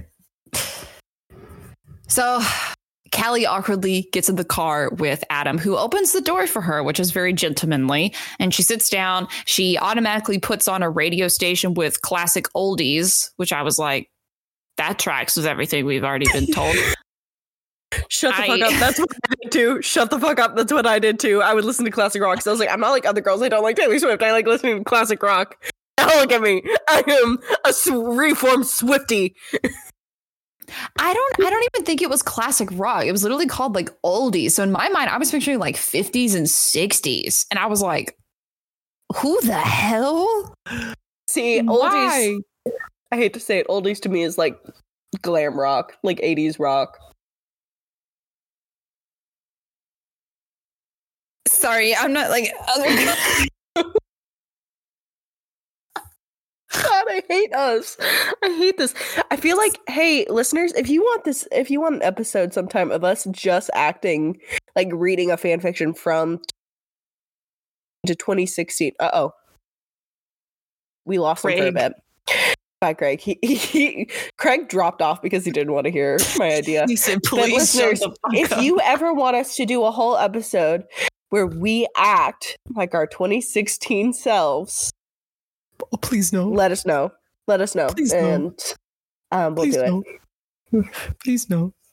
Please do. I have a I have a wife and children to feed. I can't be doing this shit on the internet. I'm your wife, and I'm saying let's do it. Wait, I thought you had the kids. Oh shit, we're gonna go. We'd be a disaster, but it'd be great. Um. Anywho, sorry, I gotta stop flirting with my this co-host. is Um, this is. I'm sorry. I'm so sorry to everybody. This is like so just all over the place. We're both on cold medicine. Apparently, it's fine. so, in the words of Callie's mother, so apples. Um, they're at the fucking orchard. Um, actually, no, sorry, backtrack. Fuck, they're in the car. She puts on oldies on the radio. He turns that shit down, which I'm like, thank God. And he's like, you know, you can talk to me, Pip. And she's like, about what? He's like, well, tell me, it's been six years. Like, tell me what you've been up to. And she's like, well, what do you want to know? I'm like, bitch, get a personality. I'm sorry. Um, say one thing. And he has to like pull her teeth and nail like, how, I don't know, your cat. Tell me how you got your cat. Or like, how's DC? Like, girl, get a spine. Do you have friends? How are your friends? How was college? I haven't seen you since you went to college. That's a big thing. How did college go? I know. And she just is like, I don't, I don't like Giving nothing. Giving nothing to this man. And the man is still like, "Rah, rah," still ravenous for her. It's giving, it's giving limp dish rag that I can self impose all my fantasies and expectations on because I'm a man who likes to be in control. Ashley, why are you saying me? Are you the dish rag or the man that wants to be in control? Ashley wants to be the man. Relatable. Hell yeah. I get it. God, yeah. And then she's like, "Oh yeah, I just found this dirty ass like cat that was like freezing to death, and I decided to take it in. and It's been mad at me ever since." okay. Then isn't Yeah. that the, that's the last thing we hear of Albus? We don't hear about it Yes. for the rest of the book. He completely disappears. Yes, Ashlyn? Yes, Ashlyn. He comes back at the end. I didn't read the end very much, so that's the, my bad. The very end, he comes back. Oh, was he like pawing at their door while they're like, you know? It's, fucking- it's it's not that bad. He um it's during the second time that she reads that we all apparently forgot. Um and he's pawing at the blanket. Oh. Oh. What a useless little cat. I'm sorry. we were reading this book to filth. I feel bad. anyway. I Yep, did. there- I do think I liked it too. I just I know, I know. Okay, I feel like again, I'm just gonna reiterate this. I think this is more of a critique critique on us as people back in 2016, and just us bringing up like that cringe culture again. listen. I think for me personally, it's good sex with bad, badly written people. Honestly, I agree. Let's get to the erotica. so let's All keep right. going. Perfect. They're at the fucking orchard. The conversation's dry as her pussy, and they get there. No, she ain't dry, but I am. felt felt that they all like you know go to like i don't know team up and like walk through the the apple rows and because she's so like, flustered "Ah." exactly because she's so flustered and shy and not like other girls and can't stand to be around adam for another living breathing second she like zooms and like on like runs and zigzags down like a whole bunch of different like aisles and then like is like picking it, like filling her little grocery bag, and then out of nowhere, Adam just appears in her aisle because he's like been like trying to find her and like has been watching her. Yeah. And this scene, I don't know how I feel about it, so we're I guess we're just gonna relive it. Um, you know, where to begin? So he saunters up to her, and she's like very much like kind of already sort of looking for an out, and like he's basically like avoiding me. You're avoiding me, and she's like, "Don't, don't start this." He says, "Don't want, don't want me to talk to you." Don't be interested in what you have to say. Or maybe, he said, his hand rising. I felt his fingertips glide over my cheekbone, then down my neck as he tucked my hair behind my ear. Don't give you something you've been thinking about since you were a teenager. Yeah. I got I got an ick there. I got such an ick. I was So- like, Yeah. I I Yeah. did get an ick. But I am going to I hate to say it, I'm gonna defend this. okay. in Alright. the sense that I, when I was younger, I had this humongous crush on this guy. Like literally, didn't stop having a crush on him until after, like when I like until I think junior year, and I had liked him since I was like in fifth grade. So like I'd liked him for a long, long time. Unrequited feelings. I know it's sad. I did I do think this this is a popular subgenre of romance because I can I understand why this would be something people would be into. I would be into it if I still had unrequited feelings for that person. I do not anymore because I'm in a happy healthy relationship. But I get it. That's all I'm going to say. I understand. Yeah, no, I totally understand the appeal in that for sure. Like as I did, well. hate, I think did hate the delivery, but I was like, Oh yeah, no. My problems with this come from a different source, but I fully agree. I absolutely see the appeal because I think having crushes is just objectively fun. Like it- Mhm. it's fun almost not to know if someone likes you back. Like it, there's like a certain level of like thrill to it, and like even the drama of it all and like the sadness and the pain is like it's something to talk about. It's something to be excited about and to like theorize and, and guess over. Like yeah. there's a certain thrill to it, and I and I understand the appeal. And also, like, especially when you're like a teenager or a middle schooler, those feelings are like amplified by a thousand by, by all those hormones that are about to come in due to puberty. Like, it is insane. Mm-hmm. There's nothing like having a crush on someone in high school. Too bad these shits are 24. Too bad these shits are 24 now. yeah. And you know what? Shit number one does to shit number two. He kisses her. He he full on makes out with her, tongue It's twister, magical. three thousand and everything. Yeah. In the apple orchards. And I remember distinctly thinking during this scene, because it goes on for, for a hot second, aren't there children walking around this orchard? In a secluded area. I guess. I was like, imagine if a child was just walking through the fields and all of a sudden sees like a man going like, Well, I don't remember if there was tongue here or not. I know there was tongue described later. oh. I His tongue slid inside to toy with Oh, mine, mind. Making me sway against oh, there it is. A spark of desire shot down to my core, making my sex tighten almost painfully. Girl, why are we calling it sex? Yeah. Yeah. I don't, That I don't like that term. We'll add it to the list of names that you can call a piece of female anatomy. It's better than mound. Mm, But- True. The ma- she does call it mound a couple times, doesn't she? She calls it cleft, A which I was like, I was Yeah, like, the what fuck is fuck? that? There's another one. I feel like we are gonna have to start a list of all the names that you can call a vagina in romance. I was like, the treble cleft, the bass cleft. What a, what key signature are we in, bitch? Yeah, Like- the a cleft lip. Like I was like, huh? Why are we calling it a cleft? Because isn't a cleft lip like? Correct me if I'm wrong. Isn't that like almost like a like a certain like disfiguration of like yes. the lip? So I believe it's the the jaw just didn't fully form in the womb, and basically, um, the nasal passage just like isn't correctly. Why do we now have a tab called Horrible Anatomy? Mound. Oh, okay. Okay, got it. I understand now why.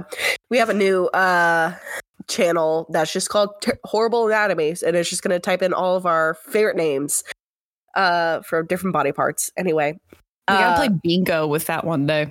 we do. I think we I think we should at some point play bingo. We'll just do a fanfic and then we'll play bingo. Um so anyway, yeah, it's it's deformity. Let's keep going. We keep getting off track. This is so bad. Uh, listen, we're just hitting all the good points. The rest of the book, I feel like goes goes quickly because It does. The first the first half is mm, there's not much. It's it it's a lot. But yeah. They so make she out. enjoys she enjoys the kiss. However, there's an immediate thought afterwards of like, what do you mean, like to do what I like you've wanted me to do since you were a teenager? Clearly, he's just The toying with my emotions. the jumping to conclusions with this girl she she is really good i don't know i think she must have done cross country because like the leaps and bounds this woman makes. This is the first instance where i was like how can you misinterpret that? He's saying like i've known you had a crush on me. Yeah, what? Yeah. i want to know what shitty men did to you because she's talked about how she's had boyfriends and stuff. We have no reason for why she would suddenly feel this way but okay it, was like a miscommunication trope almost to me, and it like gave me the ick. Thank God it didn't last long because I think if it did, No. I would have been like absolutely. But there's Like, multiple small ones, and I'm like, Jesus Christ. I know. Just have a conversation. Y'all are twenty fucking four. Yeah, conversation. I did. I did also think it was weird that they made out and he didn't ask her like before, which I would find kind of weird. But at the same, like, I get it in a romance book. Oh, oh, there's another scene here coming up shortly that I actually Oh, had that I- oh. exact same thought with. Oh, okay. Oh, I know. We're on the same page. Yeah, we are. Uh-huh. Okay, cool. Um, yeah. So Amy interrupts this scene before we can like get too far into that like thought process, and she's like, "Teehee, there you are, Adam. Come frolic through the apple fields with me." Um, and this allows Callie an opportunity to sort of just like run away and like hide like a Yep. child, I suppose. She dives into the back of like her parents' car because note that she hmm. came here in Adam's car. So this is like a deliberate, Yeah. like, you know, I refuse to ride home with him. And then all of a sudden, the van door opens and Adam slides into the back seat with her. yep. And the following exchange occurs in chapter oh six. my god. Oh my god. Oh my god. I know exactly what you're talking about. I was like, what the fuck? What the fuck is this? This this had me. This was remember when I texted y'all that I hate everyone in this book? This was the chapter. This, Yeah. this was the chapter. Yeah. So he finds out that Callie is maybe a little bit jealous of Amy. He sort of like teases her for it. He's very much like, I think, kind of getting off on it. And he finally tells her, like, it's never been Amy. I've always known she's vapid and, you know, desperate for attention. And, you know, she's, She's just bitch. like jealous. I of- don't like her. yeah. Yeah. Like she's just jealous of you, you know, all those kind of things. Because you're And then he- honest and real. I know because you're not like other girls. He pauses and then he like lays a hand on her thigh and he and he's basically like she views you as competition. Callie doesn't believe this and he pushes back and he's like no I I saw you in high school Cal. Maybe you were trying to hide away from everyone, but that didn't mean you were invisible. I've, I'm saying you've always been gorgeous, and it's really a shame that you've never been able to see it because everyone else always has. And then he says, and I quote, the most unhinged thing. I love it. I saw it, he repeated. ducking his head a little to catch my eyes. I noticed, but you were too young. Pip.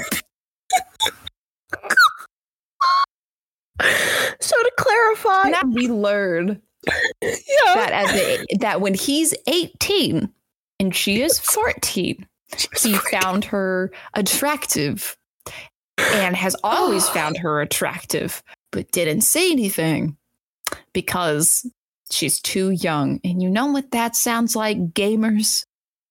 A little bit of grooming. Not, not, Yeah. I mean, like, I kind of wanted to raise that question. This Yeah. is clearly weird. Yes. So, so here's what I'm going to say on this. I also found this mention odd and gross in the sense of like an 18 year old should not be lusting after a 14 year old. Same thing with a 22 year old lusting after an 18 year old. Because he said he was still into her when she left for college. And I'm saying that in the sense of they shouldn't be lusting after someone because especially when you're that young the difference in your mental state between those ages is so vastly different. A 14 year old Ashlyn's giving me a look and thinking about it. Um, so like a 14 year old is going to be like they're still like they're a child. They haven't experienced many things yet. Like they're about to like they maybe have begun puberty. They're just beginning to like mature and about to go through high school. An 18 year old has like gone through high school, done all those things, driven a car, can now vote, and is about to go off to college. That's those are two very different viewpoints and mindsets. It's the same thing with a 22 year old and an 18 year old, because the 18 year old, like I said, is about to go off to college. 22 year old is about to graduate. And there's a whole lot of growing in between those two times for most people. I'm making an assumption here. So when he made that comment, I get that it's meant to be like, oh, I've loved you like this whole time, and it's meant to be romantic, but it comes off as weird. I wouldn't say it was grooming because Right. we obviously don't. I'm not going to make that accusation because we don't know what or if he did anything. Like it's just like Mhm. a crush. Um, but I will say it was odd Mm-hmm. the way it came out. Like he didn't have to say she was too young. he he could have just said like um I knew it wasn't the right time or something like that or just like along the lines of I've always found you beautiful. I've always found you interesting. But it's the implication that as an 18-year-old, he's finding a 14-year-old sexually attractive. I think that's the underlying thing that's causing me to get the ick. And it's the same thing with a Mhm. 22 year old and an 18 year old. Um, but as a 24 year old and a 28 year old, I'm like, nah, I get it. Because there's not as much. There's still a lot I of agree. mental growth, but yeah. I agree. I I know I said it was grooming earlier, but it's simply because I almost wanted to like open the conversation about it because I do think there's clearly something odd here. Mhm. Again, it's it's this it walks this weird line because it's like obviously he had these, you know, affections for her but didn't act on it. There's scenes later where he even like talks about like I've thought about you in college so many times. I thought about visiting you. I thought about doing X, Y, and Z, but didn't so you can't say nothing wrong happens, but at the same time, it's like it's very odd. It's just odd. I don't really know how to talk about it, but it leaves a taste that's not entirely great in my mouth. Yeah, I think it's You a- know- definitely an interesting discussion to have. Um, and I think we should open that up to viewers and listeners and see kind of what they think on that. Because I definitely agree. I got the ick factor from it, the way he said that. Um, Mm-hmm. but I'll kind of come to the conclusion. I don't. I believe it was just. It's meant to come off as, "I've always loved you. You're just you're. Oh, you've never been like other girls. I've always found you more beautiful." But an 18 year old should not be lusting after a 14 year old. Mm-hmm. He actually says here, and I quote, I'm saying I was 18 and you were 14, and it was wrong for me to even think it, but I thought it. She says, Yeah. thought what? He says, I thought you were the prettiest girl I'd ever seen. And more than that, you were interesting. You know how rare Yeah. that is to find in someone four years younger than you. And those ages, you blew all the other girls out of the water, Cal, but I was too old for you. And then it gets into the weird shit. where- It's just Yeah, yeah, it got weird. It got weird real quick. It got weird really quick. We didn't This was a fumble. This was a fumble, definitely. Um cuz I'm usually okay. I'm okay with age gaps in theory. But when we're so young, it's hard for me to Mhm. argue. Mm-hmm. I get it when you're older. Younger, mm, you're making it. You're making it difficult for me. And you know, Ashley? you know what made what, Oh yes, Ashley. She's just not looking at us. Oh, okay. You know what made this shit difficult for me though? Having having to read this next section. Oh where, you know, they're sort of being like, you know, admit that you had a crush on me as a teenager. Tee hee. Like it's all cute and fun games. Like admit you were like looking at me last night. I think that's fine. Except, Yeah. you know, he's like, if you admit that you were looking at me last night, I'll admit something too. It's like, haha, quirky, cute. Except Haha, she says, oh my God, yeah, I was looking at you last night. And he goes, I've been wondering for years what is under all those thick layers and what you would sound like moaning my name while I eat that sweet pussy of yours, or what you would feel like body under mine cock. this is like, yeah, pump the brakes, dude. sir, sir. This is no longer flirting. This is this is just pure. Um. Oh, what's it called? Stuff you do before sex. Foreplay? It's foreplay. It's just foreplay. We've gone beyond flirting and we've gone into foreplay, which I feel like isn't appropriate. No, because they just are talking about how they're attracted to each other, and she hasn't said anything really yet about like sexual he's like, attraction. Hey, I want to fuck you. I would have been like, sir, take me out to dinner. He's uh, like, sir, this is a Wendy's. Like, sir, this is my mother and dad's car. Yes.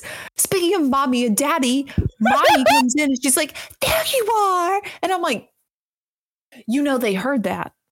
You know they Oh. heard that." oh, well, just the rest of the book. I asked. I'm like, how did they not hear that? That was literally me the rest of the book. Um, God. uh, but yeah, yeah, they leave, and then after that, Amy's like, I'm gonna ride with Adam. because she it. just can't take a fucking hit. Oh, well, she can, but she just, you know, yeah. Anyway, She's she's not a girl's girl though. no. But the rest of the day, Callie is back home and she's just sort of like trying yet again to sort of avoid Adam, even though they had that like sexually charged moment earlier in the car. But unfortunately, that leads to no avail because later that evening, Adam shows up in her bedroom.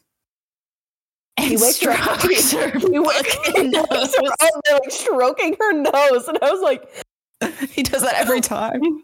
yeah, I'm like, what is this? Is his come hither, except it's just a nose.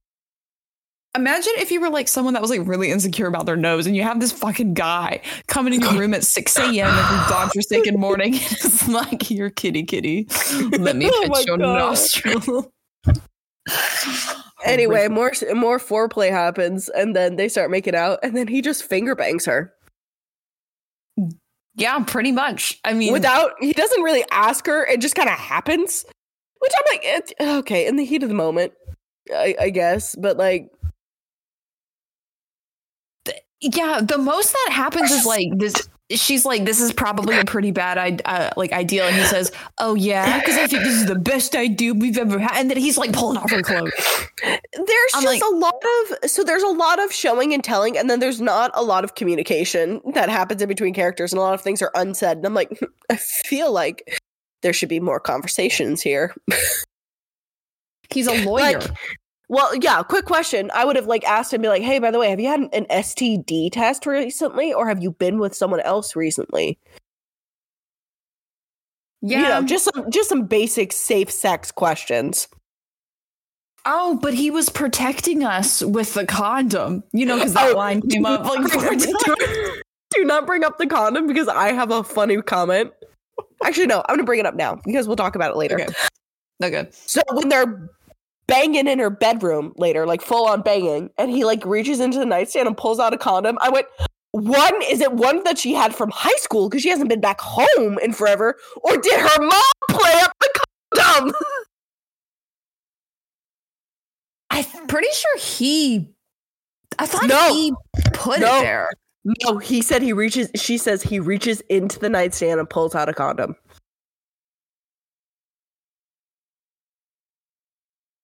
I, Ashlyn, I can't understand what you're saying. With We no get view. read lips. How dare you not be able to read my lips? First off. Secondly, if we're talking about the scene I think we're talking about, is it on top of the nightstand or in the nightstand? I thought it was on top. It's. It, it, I thought it was in the nightstand. I read in, but if you want to check I- check it for I us, so then we can clarify later. I think there's two condom scenes. One is at his house, so it's like his presumably, and he reaches Yeah. for that. And then the other is like, I think it explicitly says he placed, like it's like a condom he had placed on the nightstand earlier. Either way, I kind of like the idea that her that her mom's like her wingman wanting her to get laid. So that just that was my thought, and I thought it was funny. She's leaving extra large Trojans around, and we're like, why does this fit so snugly? Yeah, exactly. I was just like, how does this? Uh, wait, is mom also fucking Adam? How, how does she know what condom size he needs? He's fucking the whole family. He's going around the whole family. Maybe he Oh just my needs to fuck Corey at this point. He clearly has a complex. And the dad, we gotta get, we just gotta get it around. Yes, Ashlyn. Um, this is in chapter nine. I reached toward my nightstand where a condom was sitting and quickly pulled out. uh, yeah, Uh, so it, Oh. no, it's it's on her nightstand, It was the mom. The mom planted the condom. And at no point do we find out where it came from. Mom. That's my new head headcanon. Mom placed the condom because she wanted it, her daughter to get laid. Okay, you know how her dad would do anything for her?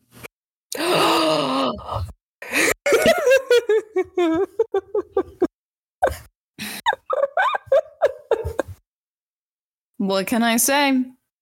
I'm just a good father. hey, I do do you what's just need best for my baby. Snacks Or condoms? Shit. I, I got the hookup. Lauren, shut the fuck up. Going into chapter six.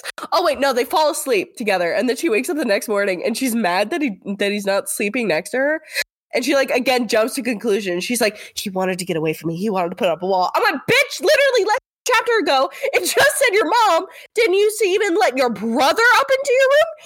Do you think she would like the idea of her scantily clad daughter sleeping next to her son's best friend? Yeah. Cause and her assumption right now, like that was the basis I had. So I'm like, where where we are making leaps and bounds here. She also, too, like, y'all slept together once. Y'all didn't even do the full deed. he didn't even get off. Which I mean, you No. don't necessarily need to like fit and finish off your partner for it to be sex, but anyway. Yeah, like they this is the first time they've hooked up and she's already like, but he didn't stay the night with me. Bitch, he doesn't owe you anything. Oh my god, yes. You're not married. Get the No. You're not his wife. Shut the fuck up. I hate Oh. it. But hey, But chapter seven. okay. It's Thanksgiving. He apparently Adam has avoided her like the plague as well this morning because she hadn't seen him all morning. She gets up, helps her mom Mhm. finish the shit, and then when they sit down for Thanksgiving, they're about This to is assume the- they're like, Sorry, I Mhm. was just gonna say this is also where we get Christian Girl Fall from Amy because she's wearing like the tight bodycon dress. The, she mentions like the four necklaces and the tall boots, and I was like, "Shit, you're calling me out with my Thanksgiving outfits." When I was, in I was high actually right about to say low key. I Yeah. read that one. I was like, that's not bad. Yeah. It's I'm it's not a bad fit. It's not a terrible fit. Um, it would be pretty bad on Thanksgiving because I'd be like bloated as hell. But like, you know what? You you make it fake it till you make it, I guess. You know what? Pop off, Amy. Pop off. Skims by Kim or whatever her brand is. Yeah, you're right. Skims by Kim's.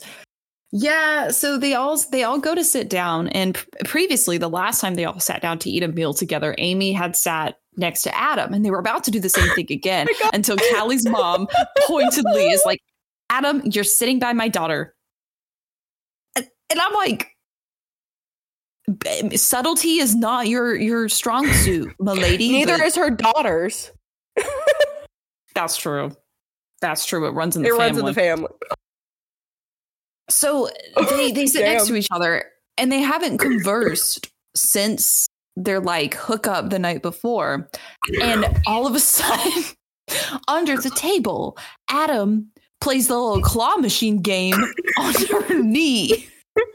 He's like, it's an iron grip or something. Like he's like, you can leave. She doesn't she literally like try to like move at one point he like yeah, he- grabs it tighter. yeah, he's like, I'm like, okay. He literally just like holds her leg until he has to like cut the turkey. And I'm like, Dude. Dude. You're right there. though. Like the whole family's right here. Yeah, I would uh just stop. Get some help. I don't know, but you know, The That iron grip on the knee. yeah, and it's fine. But after dinner, apparently the boys in the neighborhood let to go play a little game of football, and so they because they haven't like they they they peaked in high school. They all went Mhm. back to their high school stadium. That's what I assumed it was a high school Yeah, stadium, and they like get all the football buddies together and they like play a game and like people are crowding the stands and I was like, what? Grow what? This is small town things. We won't This is- understand. Oh my god. Like okay, This is like my worst nightmare. it is. It is. I haven't gone back to one football game since I graduated high school. Why would you? I don't know. I'm so sorry for hating on people who like to live in a small town. It it terrifies me. I don't. I could never do it.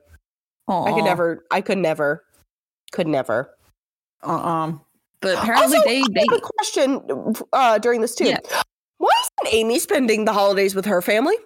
Why isn't she spending it with her parents? Where the fuck are her parents? That's true because we have confirmation that her mom's in the picture because she like because The like lasagna. Callie's mom. Yeah, and Callie's mom asked Amy like, "Tell me about your mother, darling." Like, Yeah, where's her? Where are her fucking parents? Do they also just not like their daughter and they're just like, no? they said, "Get out of here! You're you're a bully and you're a skank. Leave my house." And she's like, I'm just trying to become a Vine influencer. Let me just go get my Kylie, my Kylie lip kit, and I'll leave. Let me get my booty Uggs, and then we're gonna leave. I need to go grab my Starbies real quick. Oh, God. I heard someone in the wild a few months ago call it Starbies. Yes. I never Yes. heard that in passing before. I thought it was an internet joke. Full on, a woman was leading. It was worse. I'm sorry. This is a tangent. Y'all need to. You need to live through this like I did. There was an older woman parked on the side of the street who I think was like had asked this other woman who probably was like in her 30s and 40s, like, "Oh, look at this local coffee shop. Should I go in here to get some coffee?"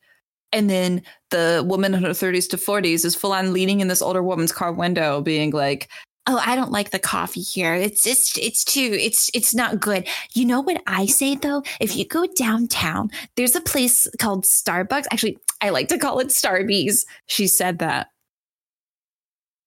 and i was like l take. This is this is a this is not a unique phenomenon but it shook me to my core. Mm, I love the taste of burnt coffee and just a lot of sugar and milk. I hate it.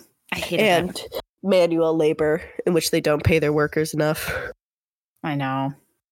Rest in peace to starbies No, not rest in peace. You know what? Unrestless. No peace. Rip rest in purgatory Yeah. But speaking of purgatory, they're at this high school like blast from the past football game. Um, Adam and Corey are on the field with their old football buddies playing a game. Uh, Callie's up in the stands with her mom, and her mom at this point reveals that she is aware of Callie's pining crush over Adam, and that she's sort of been like meddling a little bit in their affairs. Like she wanted him to like set up in like the the bedroom next door and like, you know, was really hoping that Callie would sort of like take a risk. Like you'll always it's sort of this life lesson moment of like I the only moments in my life that I have regretted are the ones that I didn't take a chance to actually do. Not like the Mhm. reckless, you know, could have made better choices times. And so she up and leaves and I will say, um, how did we go from all of this to a couple quotable tattoo like quotes? I have no idea. I I was like, that's inspiration. I was like, "Where's Where's Almond Mom?" We dumped Yeah. that lot.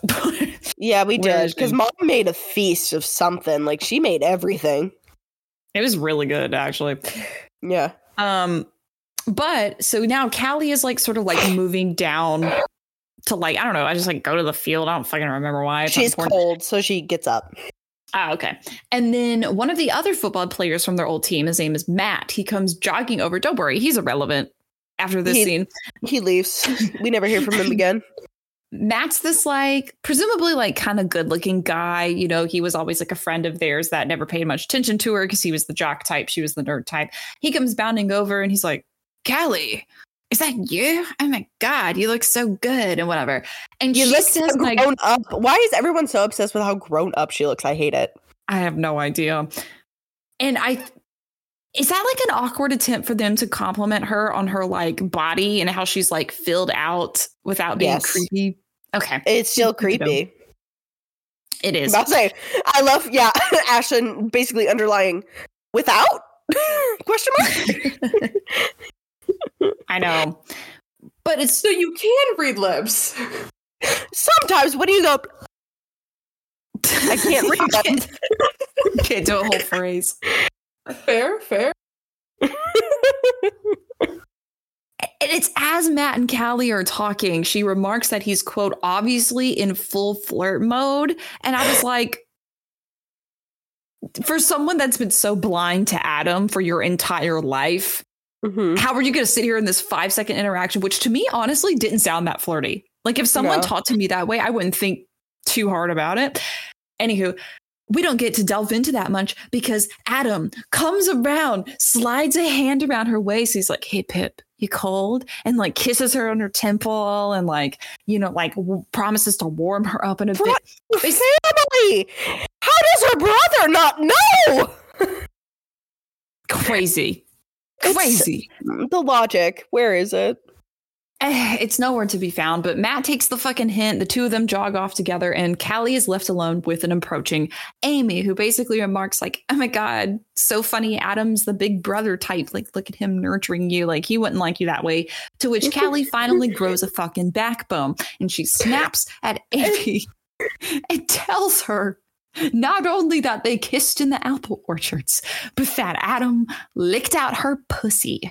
And I'm like, I don't big. think you I think she literally says it's not very big brotherly to do that. And I was like, she literally didn't have to, No. to say that to get her point across, but she Yeah. did. I- I was like, I don't want my cousins knowing what I what I'm doing. Why would you? Why would you say that? especially especially when you don't like and you're not particularly close to. Why would you share that? You're just stooping was- to the same level she did. She is. Like you're no better. I know. It was awful. But um basically she chastises Amy for all the years of like cattiness and bitterness that she's had towards Callie. Amy kind of storms off in a huff and then, you know, everybody goes back home, you know, settles down for bed, only for Callie to be awakened a few hours later to Adam standing in her doorway. I imagine it BookTok style where like, you know, the hand the grippers on the on the top frame. Yeah. And yeah, it's movie night Apparently it's Randomly. movie night. in the middle of the night. And what are they watching? Serenity. What Serenity. And the reason they Which is where- Serenity. Uh-huh. Yeah, which is where we get the Firefly reference now. And this is when I said, of course, she's a Firefly Firefly fan. That's like peak 2016 Tumblr. I know. Apparently there's this like memory from like years ago when she was still a teenager where like Corey, her brother, was like, "Oh, you can't, you can't sit with us, bitch." You know, like we're having movie night with Yeah. the boys, and apparently Adam was the only one to like quietly defend her and be like, "Well, clearly she's such a huge fan of Firefly and blah blah blah." And then she like cries herself to sleep basically in her bedroom, and then after they're done watching the tape they rented, like Adam comes by her room and like gives her the tape, and it's like, haha, cute. Yeah. Anyway, if you watch the that- movie and they cuddle and they fall asleep on the couch, but then she wakes up in her own bed. Like that's it. Exactly. And Just she's sad about it. Yeah, she's like, ah, "Ugh, I woke up alone again. I'm like, bitch. We're just gonna keep saying it. How many? We need a bitch counter. How many times do we just say bitch? we are so mad. Oh my god. Yeah. Well, apparently it's the day after Thanksgiving. Also, wait one minute. This is where I, Mhm. I brought up. Sorry, this is when I thought about the soundproofing in this house. It must be damn impeccable. If the other people in this damn house cannot hear them having a movie night, you know Amy would be like, like have like a cup up against like the wall or something and like hear something. Like, how is she not hearing this? I know. I know. Their walls are going to be made of like titanium steel or they something like must that. be. They must be. And then they must have like that musical foam, like, but that's the insulation on the inside instead of normal insulation. And then on top of that, it's like a carpet and then the actual plaster or something. And I know. It's it's great. It's fucking great. But It's you know what Check. else? Is, you, oh, sorry. I was going to say, you know what else is great? Amy's lasagna. I oh, I was going to say, hey, it's chapter eight. It's chapter eight. Amy apparently is going to be cooking her mom's lasagna recipe tonight and then like scurries off to the store. It's kind of irrelevant to be honest. But yeah. when she's gone, her mom, Callie's mom, uses this as an opportunity to be like, Hey, Callie and Adam, you want to take your grandpa home? He's tired of our bullshit. And so And this is when you remember that grandpa's there because he literally speaks his only two, like three words in two pages. And then we never hear from grandpa again. grandpa just doesn't want shit to do with his family, and I can't blame him. No, no. but Adam and Callie drive Grandpa back home to his retirement home. And then from there, Adam ends up driving Callie not back to her house, but back Oh to God. his house, which apparently he has been renovating with Corey for a super long time because he bought this old, like, colonial townhome type shit that he's been restoring, even though he doesn't have any, like, And it's. Callie's like dream house. yes. Their dream house. That's exactly what it is. Now, I actually had a qualm with this scene because he's taking her through and he's like describing a lot of the renovations and like what it looks like. Did you happen to pick up on the fact that all the restorations he did is that millennial like gray, white, beige core? I think joke. I hope because it is like a nice old house. So I hope he was mentioning like he was making a joke. I'd be so pissed if you took our historical home and put millennial like the laminate floors. Don't get me Mhm. started. The fact I live in an apartment and I have laminate floors, I couldn't help that though. But like, uh I know. There's literally a scene much later where he's describing his master bathroom and he talks about how he like took out the old tile from the 50s, which I'm like, that shit could actually be cool if it's clean. And he replaced it with like beige. yeah. I was like, you you suck. Anywho, um, so he's showing around the house. Apparently, there's like this massive library that he has, but because Callie's all like, you know, a freak about books, like Belle from Beauty and the Beast, like she's like, no, show me that at the end. We can't see it just yet. And so instead, he guides her like- into the master bedroom. Let's go to the bedroom, baby. and then proceed to fuck. Let's have sex. Um, What but you, before what do you think of the sex scene? Oh, uh, this, the, yes. the erotica was good. Um, I just want to bring up another unhinged line from this man. go for it. This was when he was talking about being like, "Oh yeah, um, I wanted to come visit you in college and stuff," and he's like lifting up her shirt, and she's like, "Why didn't you?" And he's like, da, da, da. and then she's like, "Well, what about now?" And he just says, "You're old enough," and I was like. I wanted, I audibly like gagged. Like, I was just like, that is This is this is the scene where it felt groomy to me. Like I'm not saying it's grooming, but like it, No, I get it. felt so groomy. I get it. I get it. I get it. Um, because I also felt that way. I, I Oh, definitely get it because I definitely thought something similar. I was like, this sounds very predator esque, and I don't like it. Um, but yeah, they proceed to fuck, and the rest of the erotica is honestly pretty decent. I'll be I'll be real. Yes. I actually I actually Yeah. quite liked the sex scene. Um, after that, um, except for the part where. Sorry, my watch decided to to speak to me. Um, I was gonna say what I the one thing it was just the beginning. The beginning was rough because of course she undoes his pants and of course he walks around commando. I was like, not commando, not nothing. we never Mhm. touch on that. Like it's just stated that Yeah. he goes around commando, which to me I read into as like he planned this, Oh, 100 percent, 100 percent. which I don't like that. Um, uh, but then But- also I wrote down uh, no STD talk straight into dick sucking. Uh, cause she like reveals his dick and then she's like going blah, blah, blah, blah, blah. she's going sloppy toppy on that. Um, so yeah, Um, then they bang and they have she has multiple orgasms. Um, just like any romance. Yeah. But he's protected. He protects them. They keep using that phrase anytime he slips a condom on. They're like, he protected us. I'm like, huh? He Does he know he puts a rubber? Does he know he has something or something? Like that's what it sounds like. feels like he's a paladin with a shield, like interposing himself in like battle. this is my this is my holy weapon. Unsheath it, baby. God. Uh yeah, they bang and then he's like, "Oh, got to go to the bathroom." And she instantly scurries up and go grabs her underwear and then like gets back in bed. I know. And he doesn't say shit about it. He just like smiles at her, but he stays completely naked. I'm He like, doesn't That's offer to like help. uh, Never mind, like help clean her up or anything, or like do anything. They just go straight into snuggling. And time passes, and then Amy calls, and he of course picks up and is like, "Okay, yeah, we'll be back." Um, and then for some reason she's sad. Callie's sad because she's like, "Oh, this thing that we have, it'll never like we can't continue." Like, da, da, da. again, it's the jumping to con- conclusions. She's a gazelle at this point. She just likes to jump. She's just a, a jumpy girl.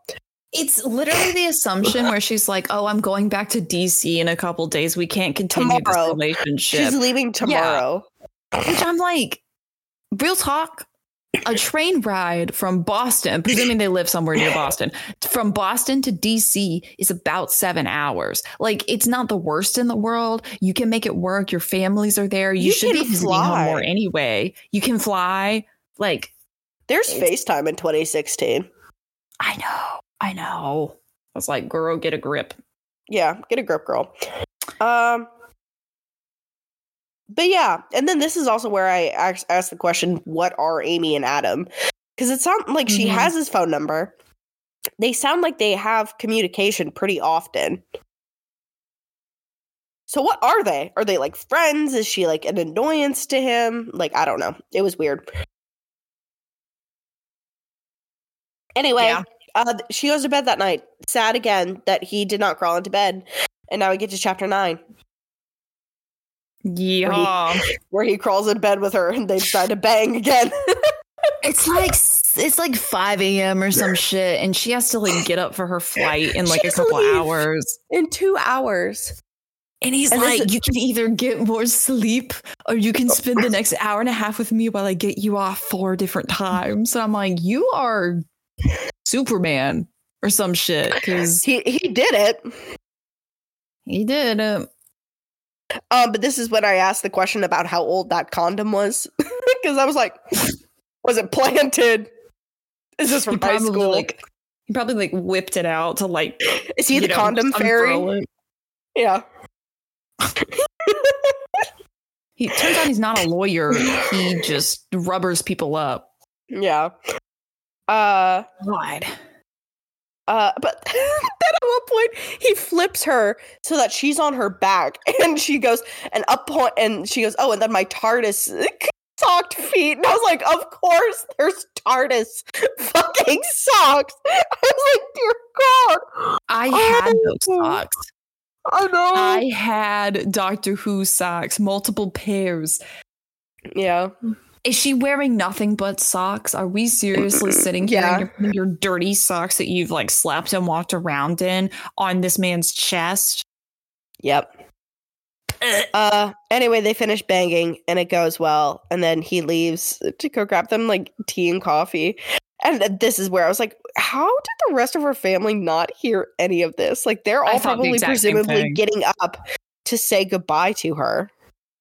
I thought the exact same thing. Her mom is literally awake, like In, in the, kitchen, cooking. Yeah, and the bedroom that they are staying at is upstairs. I'm like, upstairs. I know. Mo- Mom like heard the banging or something and just went, You get it, girlfriend, you get it.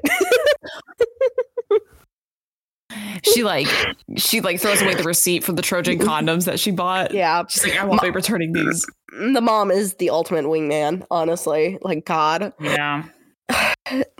And then yeah, she's sad and she leaves. that's kind of it. I mean, that's kind of the chapter. Yeah, he like says goodbye to her with like a chaste kiss. And Remember why he's carrying her suitcase? Because he put a whole bag of chips in there for her. There are the chips again. I forgot that shit. Even though she didn't eat chips really at all when she was home. No, she ate them once and she was hidden away. I was like, how did he know? Because it talks about her as having like developed this quote unquote potato chip addiction. He's been gone for six years. You have not seen each other. How does he know about the potatoes? Surprise, they're actually just laid around the room. Oh God, she has like her whole closet's a mountain of empty chip bags, and you open it, it's like, Surprise, it's actually just a episode of Hoarders. Um oh God. Oh, and then she flies back, and then we don't get a mention of Albus. And I was like, did we forget the cat? the cat is in Massachusetts. Where is the cat? God. Uh, And then we got Adam POV. one of like three times it happens. Yeah, this is one of three. Um, I'll be honest, I kind of skimmed through the most of this because I wanted to make sure. Okay, so we're we're just gonna fill in on each other's um vague Yeah. knowledge. The boys are playing like fucking pickleball or some shit. Some yeah, game. they're playing they're playing something racquetball, I think, and then Sure.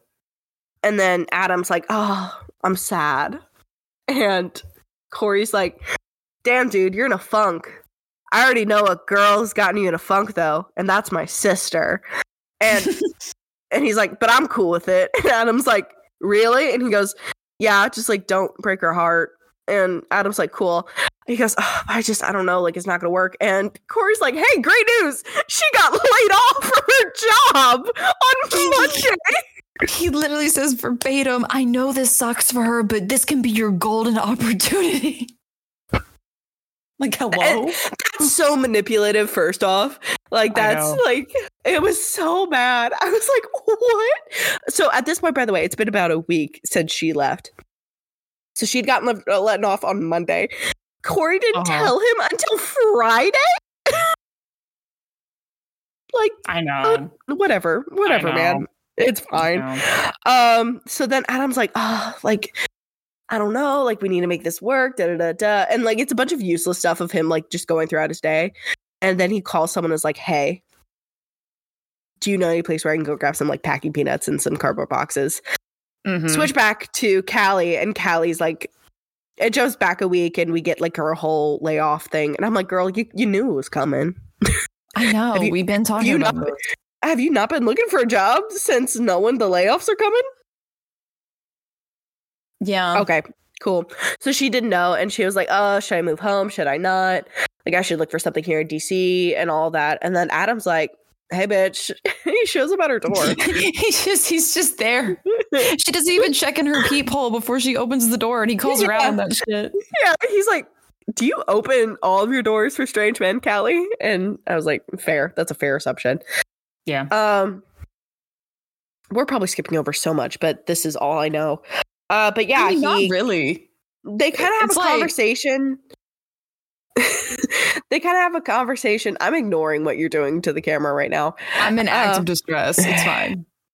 They like th- there's a whole chapter of them like packing up her stuff and like them talking and how she's embarrassed of all of her nerdy things and I'm like, "Girl, you like Star Wars, which is one of the most popular franchises in movie history. You're not cute, you're not quirky, it's not new, it's not weird. I wanted to I talk like Star about this Wars. super quick because she she has an R2D2 paperweight Yeah. and he comes in and he looks at it and he thinks it's from Star Trek. And I just want to say you don't have to watch any of the Star Wars movies to know who R2 fucking D2 is. There is no Yeah. way in 2016 he sees that and it's like, oh, is that from Star Trek? That is such a millennial joke of like, oh my god, I'm such a nerd to like Star Wars. No, everyone knows what Star Wars is. I just, And Star sorry, Trek. stuck out to me. And Star Trek. Yeah. I'm just like, come on, man. It felt I, I didn't care for that line, but it was whatever. I didn't like I didn't like any of the stuff that was kind of going on in the apartment. And then guess what? They have heartfelt sex again, and they confess to each other that they love each other. Um, and Callie decides I should move back to small town Massachusetts. So they bang, and then throw away everything for this man. yeah, exactly. So yeah, then Callie's like, you know what? Fuck it. I guess I'm moving home. Um. Oh, but then this is also when it's revealed that Callie is a graphic designer and that this was her backup. Okay, this is where I'm going to rant about that and being a graphic designer. Go for 'Cause- it. Surprise, everyone! I'm a graphic designer, hence why I'm passionate about this, and I fucking love my profession. The fact that it was her backup plan blows me away and just kind of shows that like graphic designers aren't really respected in the first place. Like we aren't. It's fine. I understand that coming into the profession. But just being like oh this is her backup and it's like soul crushing and it's not really her passion. I'm like then go do something else. So you're really into literature? What's one of the most major museum systems in the united states? Where is it located? Washington fucking dc I know it's hard to get a job in there, but there's going to be so many editorial positions. You're in Washington, D.C. You can Mhm. check speeches for congressmen, for God's sake. True. You move there for graphic design and you're sad that it's not like your passion? Grow the fuck up. Grow the fuck up, Callie. Confused how she even got into graphic design in the first place. If that's her backup option, I was like, can you really just pick that like- up like as a casual like, major?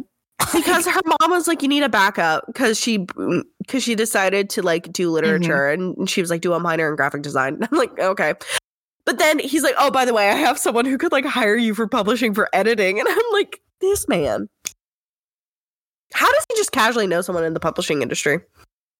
And how does she get a job interview with no previous editing like or, like publishing experience? Oh, and he's like, "Oh yeah, like your degree will like be enough." I'm like, in my in my life and having to job search, that is never the case. I've never gotten a job because of that. Granted, I'm in a completely different field. I'm gonna have to get a PhD to make Mhm. like 50k a year. Yeah. Hello. Like you. you Yeah. You're like, we're just like, we can't, we can't, we can't. Uh, then we get into fi- uh, I think it's the final chapter. The final chapter is just the epilogue, right? Am I correct? Yeah. Well, so Yes. full stop disclosure. In my copy, I didn't get an epilogue. Oh, you didn't get an epilogue. I tried to click fast forward because it had like a whole bunch of pages left and it wasn't letting me advance. Interesting. Like it kept trying to click and like find my way and navigate. It would not let me. And I wondered if there was an epilogue. there is an epilogue. Do you want me to give you what happens? Yes. Ashlyn, do you have I'm going to be honest. I have a final to take tomorrow and I was studying. Did we tackle the him asking her to move back with him part? Yes. Okay, cool. Thanks. Last thing I heard was R2D2. Amazing? Uh, yeah, yeah, we handled that because she was like, "Oh no, I can't," and he's like, "Yes, you can't," because like, oh, I got you're gonna spend more time in my apartment anyway, like in my house anyway. Um, and then we get to the epilogue. which is uh her moving her stuff into like his place, like moving her books into his library and stuff like that. And then we jump to a month later and Adam's POV and he's like teasing because like she, she wouldn't spend the first night that she moved back at his place because she was like, My parents will know. And I'm like, bitch, your parents already know. They try to set you up with this whole thing. So it's just kind of like them being like mushy and like being in a relationship. There's like more sex and all of that. Uh, and then we get to a year later and it's Thanksgiving once again. I don't know if cousin Amy got invited to this year's um because she would have a conniption to what happened because uh Callie's like talking about how much she loves Adam and how they've had such a great relationship and how like they're all full after the meal and she looks over and he's kneeling on the floor and he asks her to marry him. And the book ends with them becoming engaged and them saying i love you to each other. And that is the end of stuffed a thanksgiving romance. They got engaged after a year. yep. I don't want to hear it. I know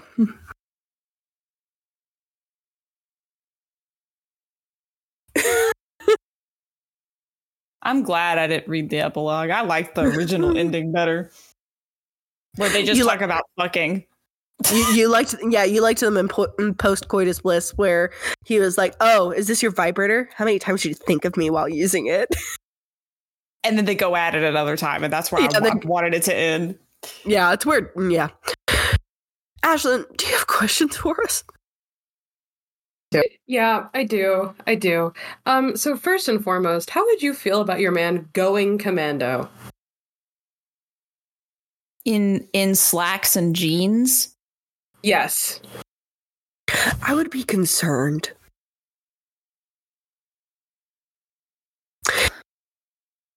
That's about it. Because what maniac goes commando in jeans and slacks? Does he just like not get carpet burn? Like, is he like lubed up all the time? No, I mean like fabric burn, you know? Yeah, like I can't imagine a metal zipper up against your penis is very comfortable. Hmm. I feel like you would have to do more laundry. Cuz like your genitals are just hanging out on your pants. Literally the whole thing about underwear is so that you don't have to wash those outer clothes like as much. Like that's literally the whole purpose of underwear kind of is to mm-hmm. keep the bodily fluids in one place. I guess it could be more of a question of like, where is he tucking? You know, is it like Is in he the tucking? leg? That's what I Is it in. Is he waist? tucking at all? Yeah, but like In between his butt cheeks. Either way, especially at like their stage, because they'd only like slept together like half a time before that, right? So it's like, and he, if he, if a man were to walk into a sexual encounter with me early on in our relationship and reveal that he's commando and we hadn't spoken about having sex prior, it would come off to me as like, oh, so you expected that I would put out tonight, and I would be insulted. So no, I don't want that. Yeah, no, I don't want my mans to be commando. Um, just because I feel like it'd be uncomfortable. Yeah. So in in the list of holidays she says that she would be his his um like fuck buddy for she says Thanksgiving, Christmas, and Easter. Who is having sex on Easter? I was about to make a terrible joke that's gonna send me immediately to hell. Were you about to say Mary and Joseph? Uh, no, I was about to say not Jesus because that's the day. Well, he did rise that day.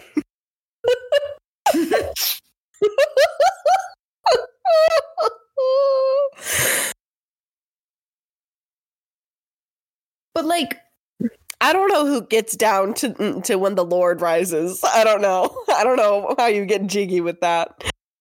but like, let's let's do the mental math here. Mhm. Ash and plug your ears. For babies that are born in December, when does the coitus have to happen? You're not wrong. Isn't it April? Like Yeah, May or like March to April? Yeah, it is.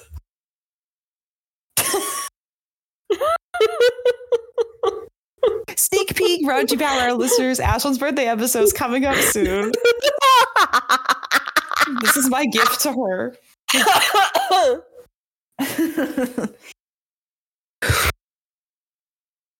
so yeah. Somebody's fucking on Easter. That's all I have to say. All you December babies, we're looking at you.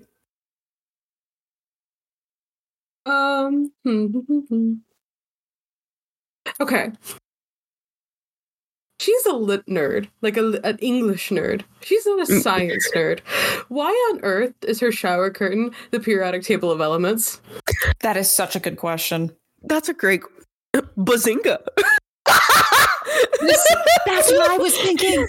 I was thinking the Big Bang Theory. I'm so serious. This, um, when I was writing this question, this was going to be followed She's up also by. a Um, major. Why isn't the periodic table? She's not interested in the sciences. To at be all. fair, she does no sciences. I'm going to put myself on blast right now. Do y'all see this blue thing that's hanging up above my dresser? If that is the damn periodic table, I swear to God. Lauren. Lauren. Wait, but but Lauren is in the sciences. Okay, but wait, that's cool. That's the periodic table with the actual parts of the elements like there. Well, it's a tapestry. And Lauren, you're in the sciences. Even being in social sciences is not Is the same science. thing as At as least you're a science. Yeah, Right. or graphic design. I will admit, graphic design is not a science. That's fair. That's This this um question was going to be followed up by uh, the RPH girls naming as many elements as they can. There's All right, hydrogen and you ready? helium, Or you can't lithium, beryllium. Lauren, Lauren, you can't cheat. City, don't get his copyright claim, please. but that's how I remember it. Wait, wait. Okay, uh, I have to I don't like think do it's a- copyrighted. Hold on, hold on, I don't on. know if it is. Hold on one Lauren's cheating, second. isn't Give she? me I need to demonstrate actually a talent of mine. Give me one second. I'm so scared. I only remember parts of the periodic table song. Hold on. Hold on.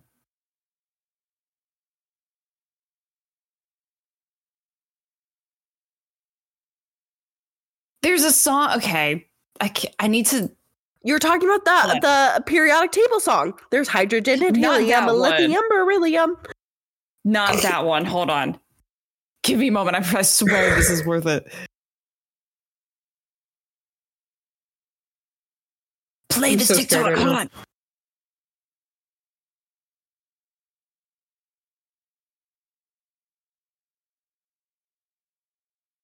That's the one. Okay, so there's this clip of Daniel Radcliffe when he went on like a talk show, and Yes. he sees the the periodic table elements, the whole table, and it's like really fast, and it's like, and I used to memorize it. It's, I can't, re- I can't fucking remember anymore. Hold on. Oxygen, nitrogen, iridium, nickel, mantium, uranium. Oh. Yeah, I oh. used to know the whole fucking thing. And, So and I was a demon. I don't know There's anymore. so there's a song. There's two periodic table songs that people like learn when they have to learn a periodic table song. There's one Yeah. that has them in rhyming order, and that's the one that most people know because of how fast it is. And then if you had to mm-hmm. learn them in the order of the periodic table plus like mm-hmm. symbol, you learn the other one Yeah, that's the one I learned. that has been updated twice because we keep finding elements. Yep. Rip science. Damn. So I guess that answers I- our questions. Like we know a few. I actually have a childhood memory that just was evoked where I was at Thanksgiving and my uncle, who was a chemical engineer, came over and I had recently learned that song. So I thought it was cool shit. And I stood in the living room in front of him and like just like did it at him. And I like, and it was awkward because everyone in your family just like awkwardly applauds and then you feel like you're hot shit and then you walk away Yeah. and you're like, now what? That was me when when I learned the presidents in order due to my family's president song. I love that. Yeah, I've sh- I'll show you guys it after the recording. I'll show you guys my song you should. because my grandma came up with it and everything, or or it was her great grandma. I don't remember. Anyway, what's your next question, Ashlyn? Uh, my next question is: How many books that mention arson or an arsonist can we read? I thought the same thing. Yeah. I gasped. Is there like a like a subliminal connection between sex and arson? It's very passionate. It's fiery, Are- even. Are we supposed to be asking you that? Freud Yeah. would have loved you. oh, Um, thanks. I got no response to this when I texted it in the group earlier today while I was reading. I don't need Anne Frank referenced in my porn book. God, I but I didn't get there until right before we started.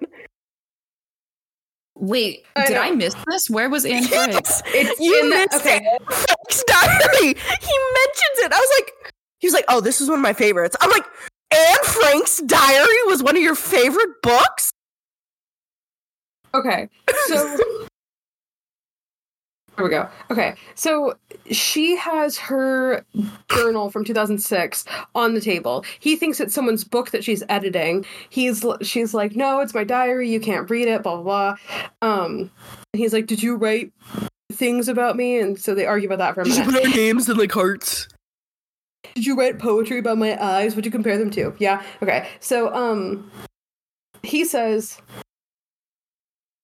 Actually, she says, you know, I used to love the Diary of Anne Frank. Now, if she knew that sh- school children were reading her personal words about her vagina, I bet she would have been completely beside herself. That's in the same sentence. Yep. Mm-hmm. Literally, it is. What did you compare my eyes to? He asked, annoying, uh, enjoying himself way too much. Emeralds. It was emeralds. Never mind that his eyes were light green. Diary of Anne Frank quote. All right, all right, he said, shaking his head, reaching for me. I was just teasing you, Cal. Yeah. Lauren has left And the chat. somebody. oh my god. She left. She's gone. I can't do this anymore. About five lines later, they're making out again. Yep. Yeah, Right after. Yep. Nothing turns me on more. Than Don't you dare. diary. Don't you dare. Do not. Okay, uh, do- Lauren, listen, listen. that, this is I'm where we end the that in. episode. I didn't finish the sentence. You can't hold it against me. this is where. This is where we're ending the episode. Is there any other questions? Yeah, my last question. Actually, it's a two-parter question. What's your rating out of five? And would you read another book by this author?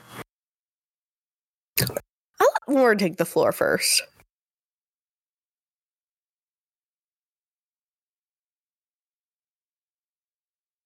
I think I would read a more recent novella by this author with a stipulation in the hope that the character writing is a little more like relevant and like three dimensional. I think because I think since we're reading 2016 material, the characters felt quite a bit like cheesy and out of touch to me, and not like a romantic like this is really cute kind of way, but in a cheesy of like God, don't remind me of the sins and the jokes of my past. Um, Yeah. that it's, being it's, said, it's not Hallmark cute. yeah, exactly. That being said, though, I th- I did also think the erotica was very good. Um, I thought it was very well well written. I did like the trope of like brother's best friend. Um, I wish they had gone into that a little more with like the tension with like the family. Yeah. Yeah. but they didn't. But you know, I think there's room for improvement. So I think overall, I would give it right in the middle of the road, like a three. And yes, I would read it if it was a more recent installment because I want to see how her writing has progressed. So you and I actually have the same the same rating and the same opinion that um we would read another piece by her. So I rated it a three.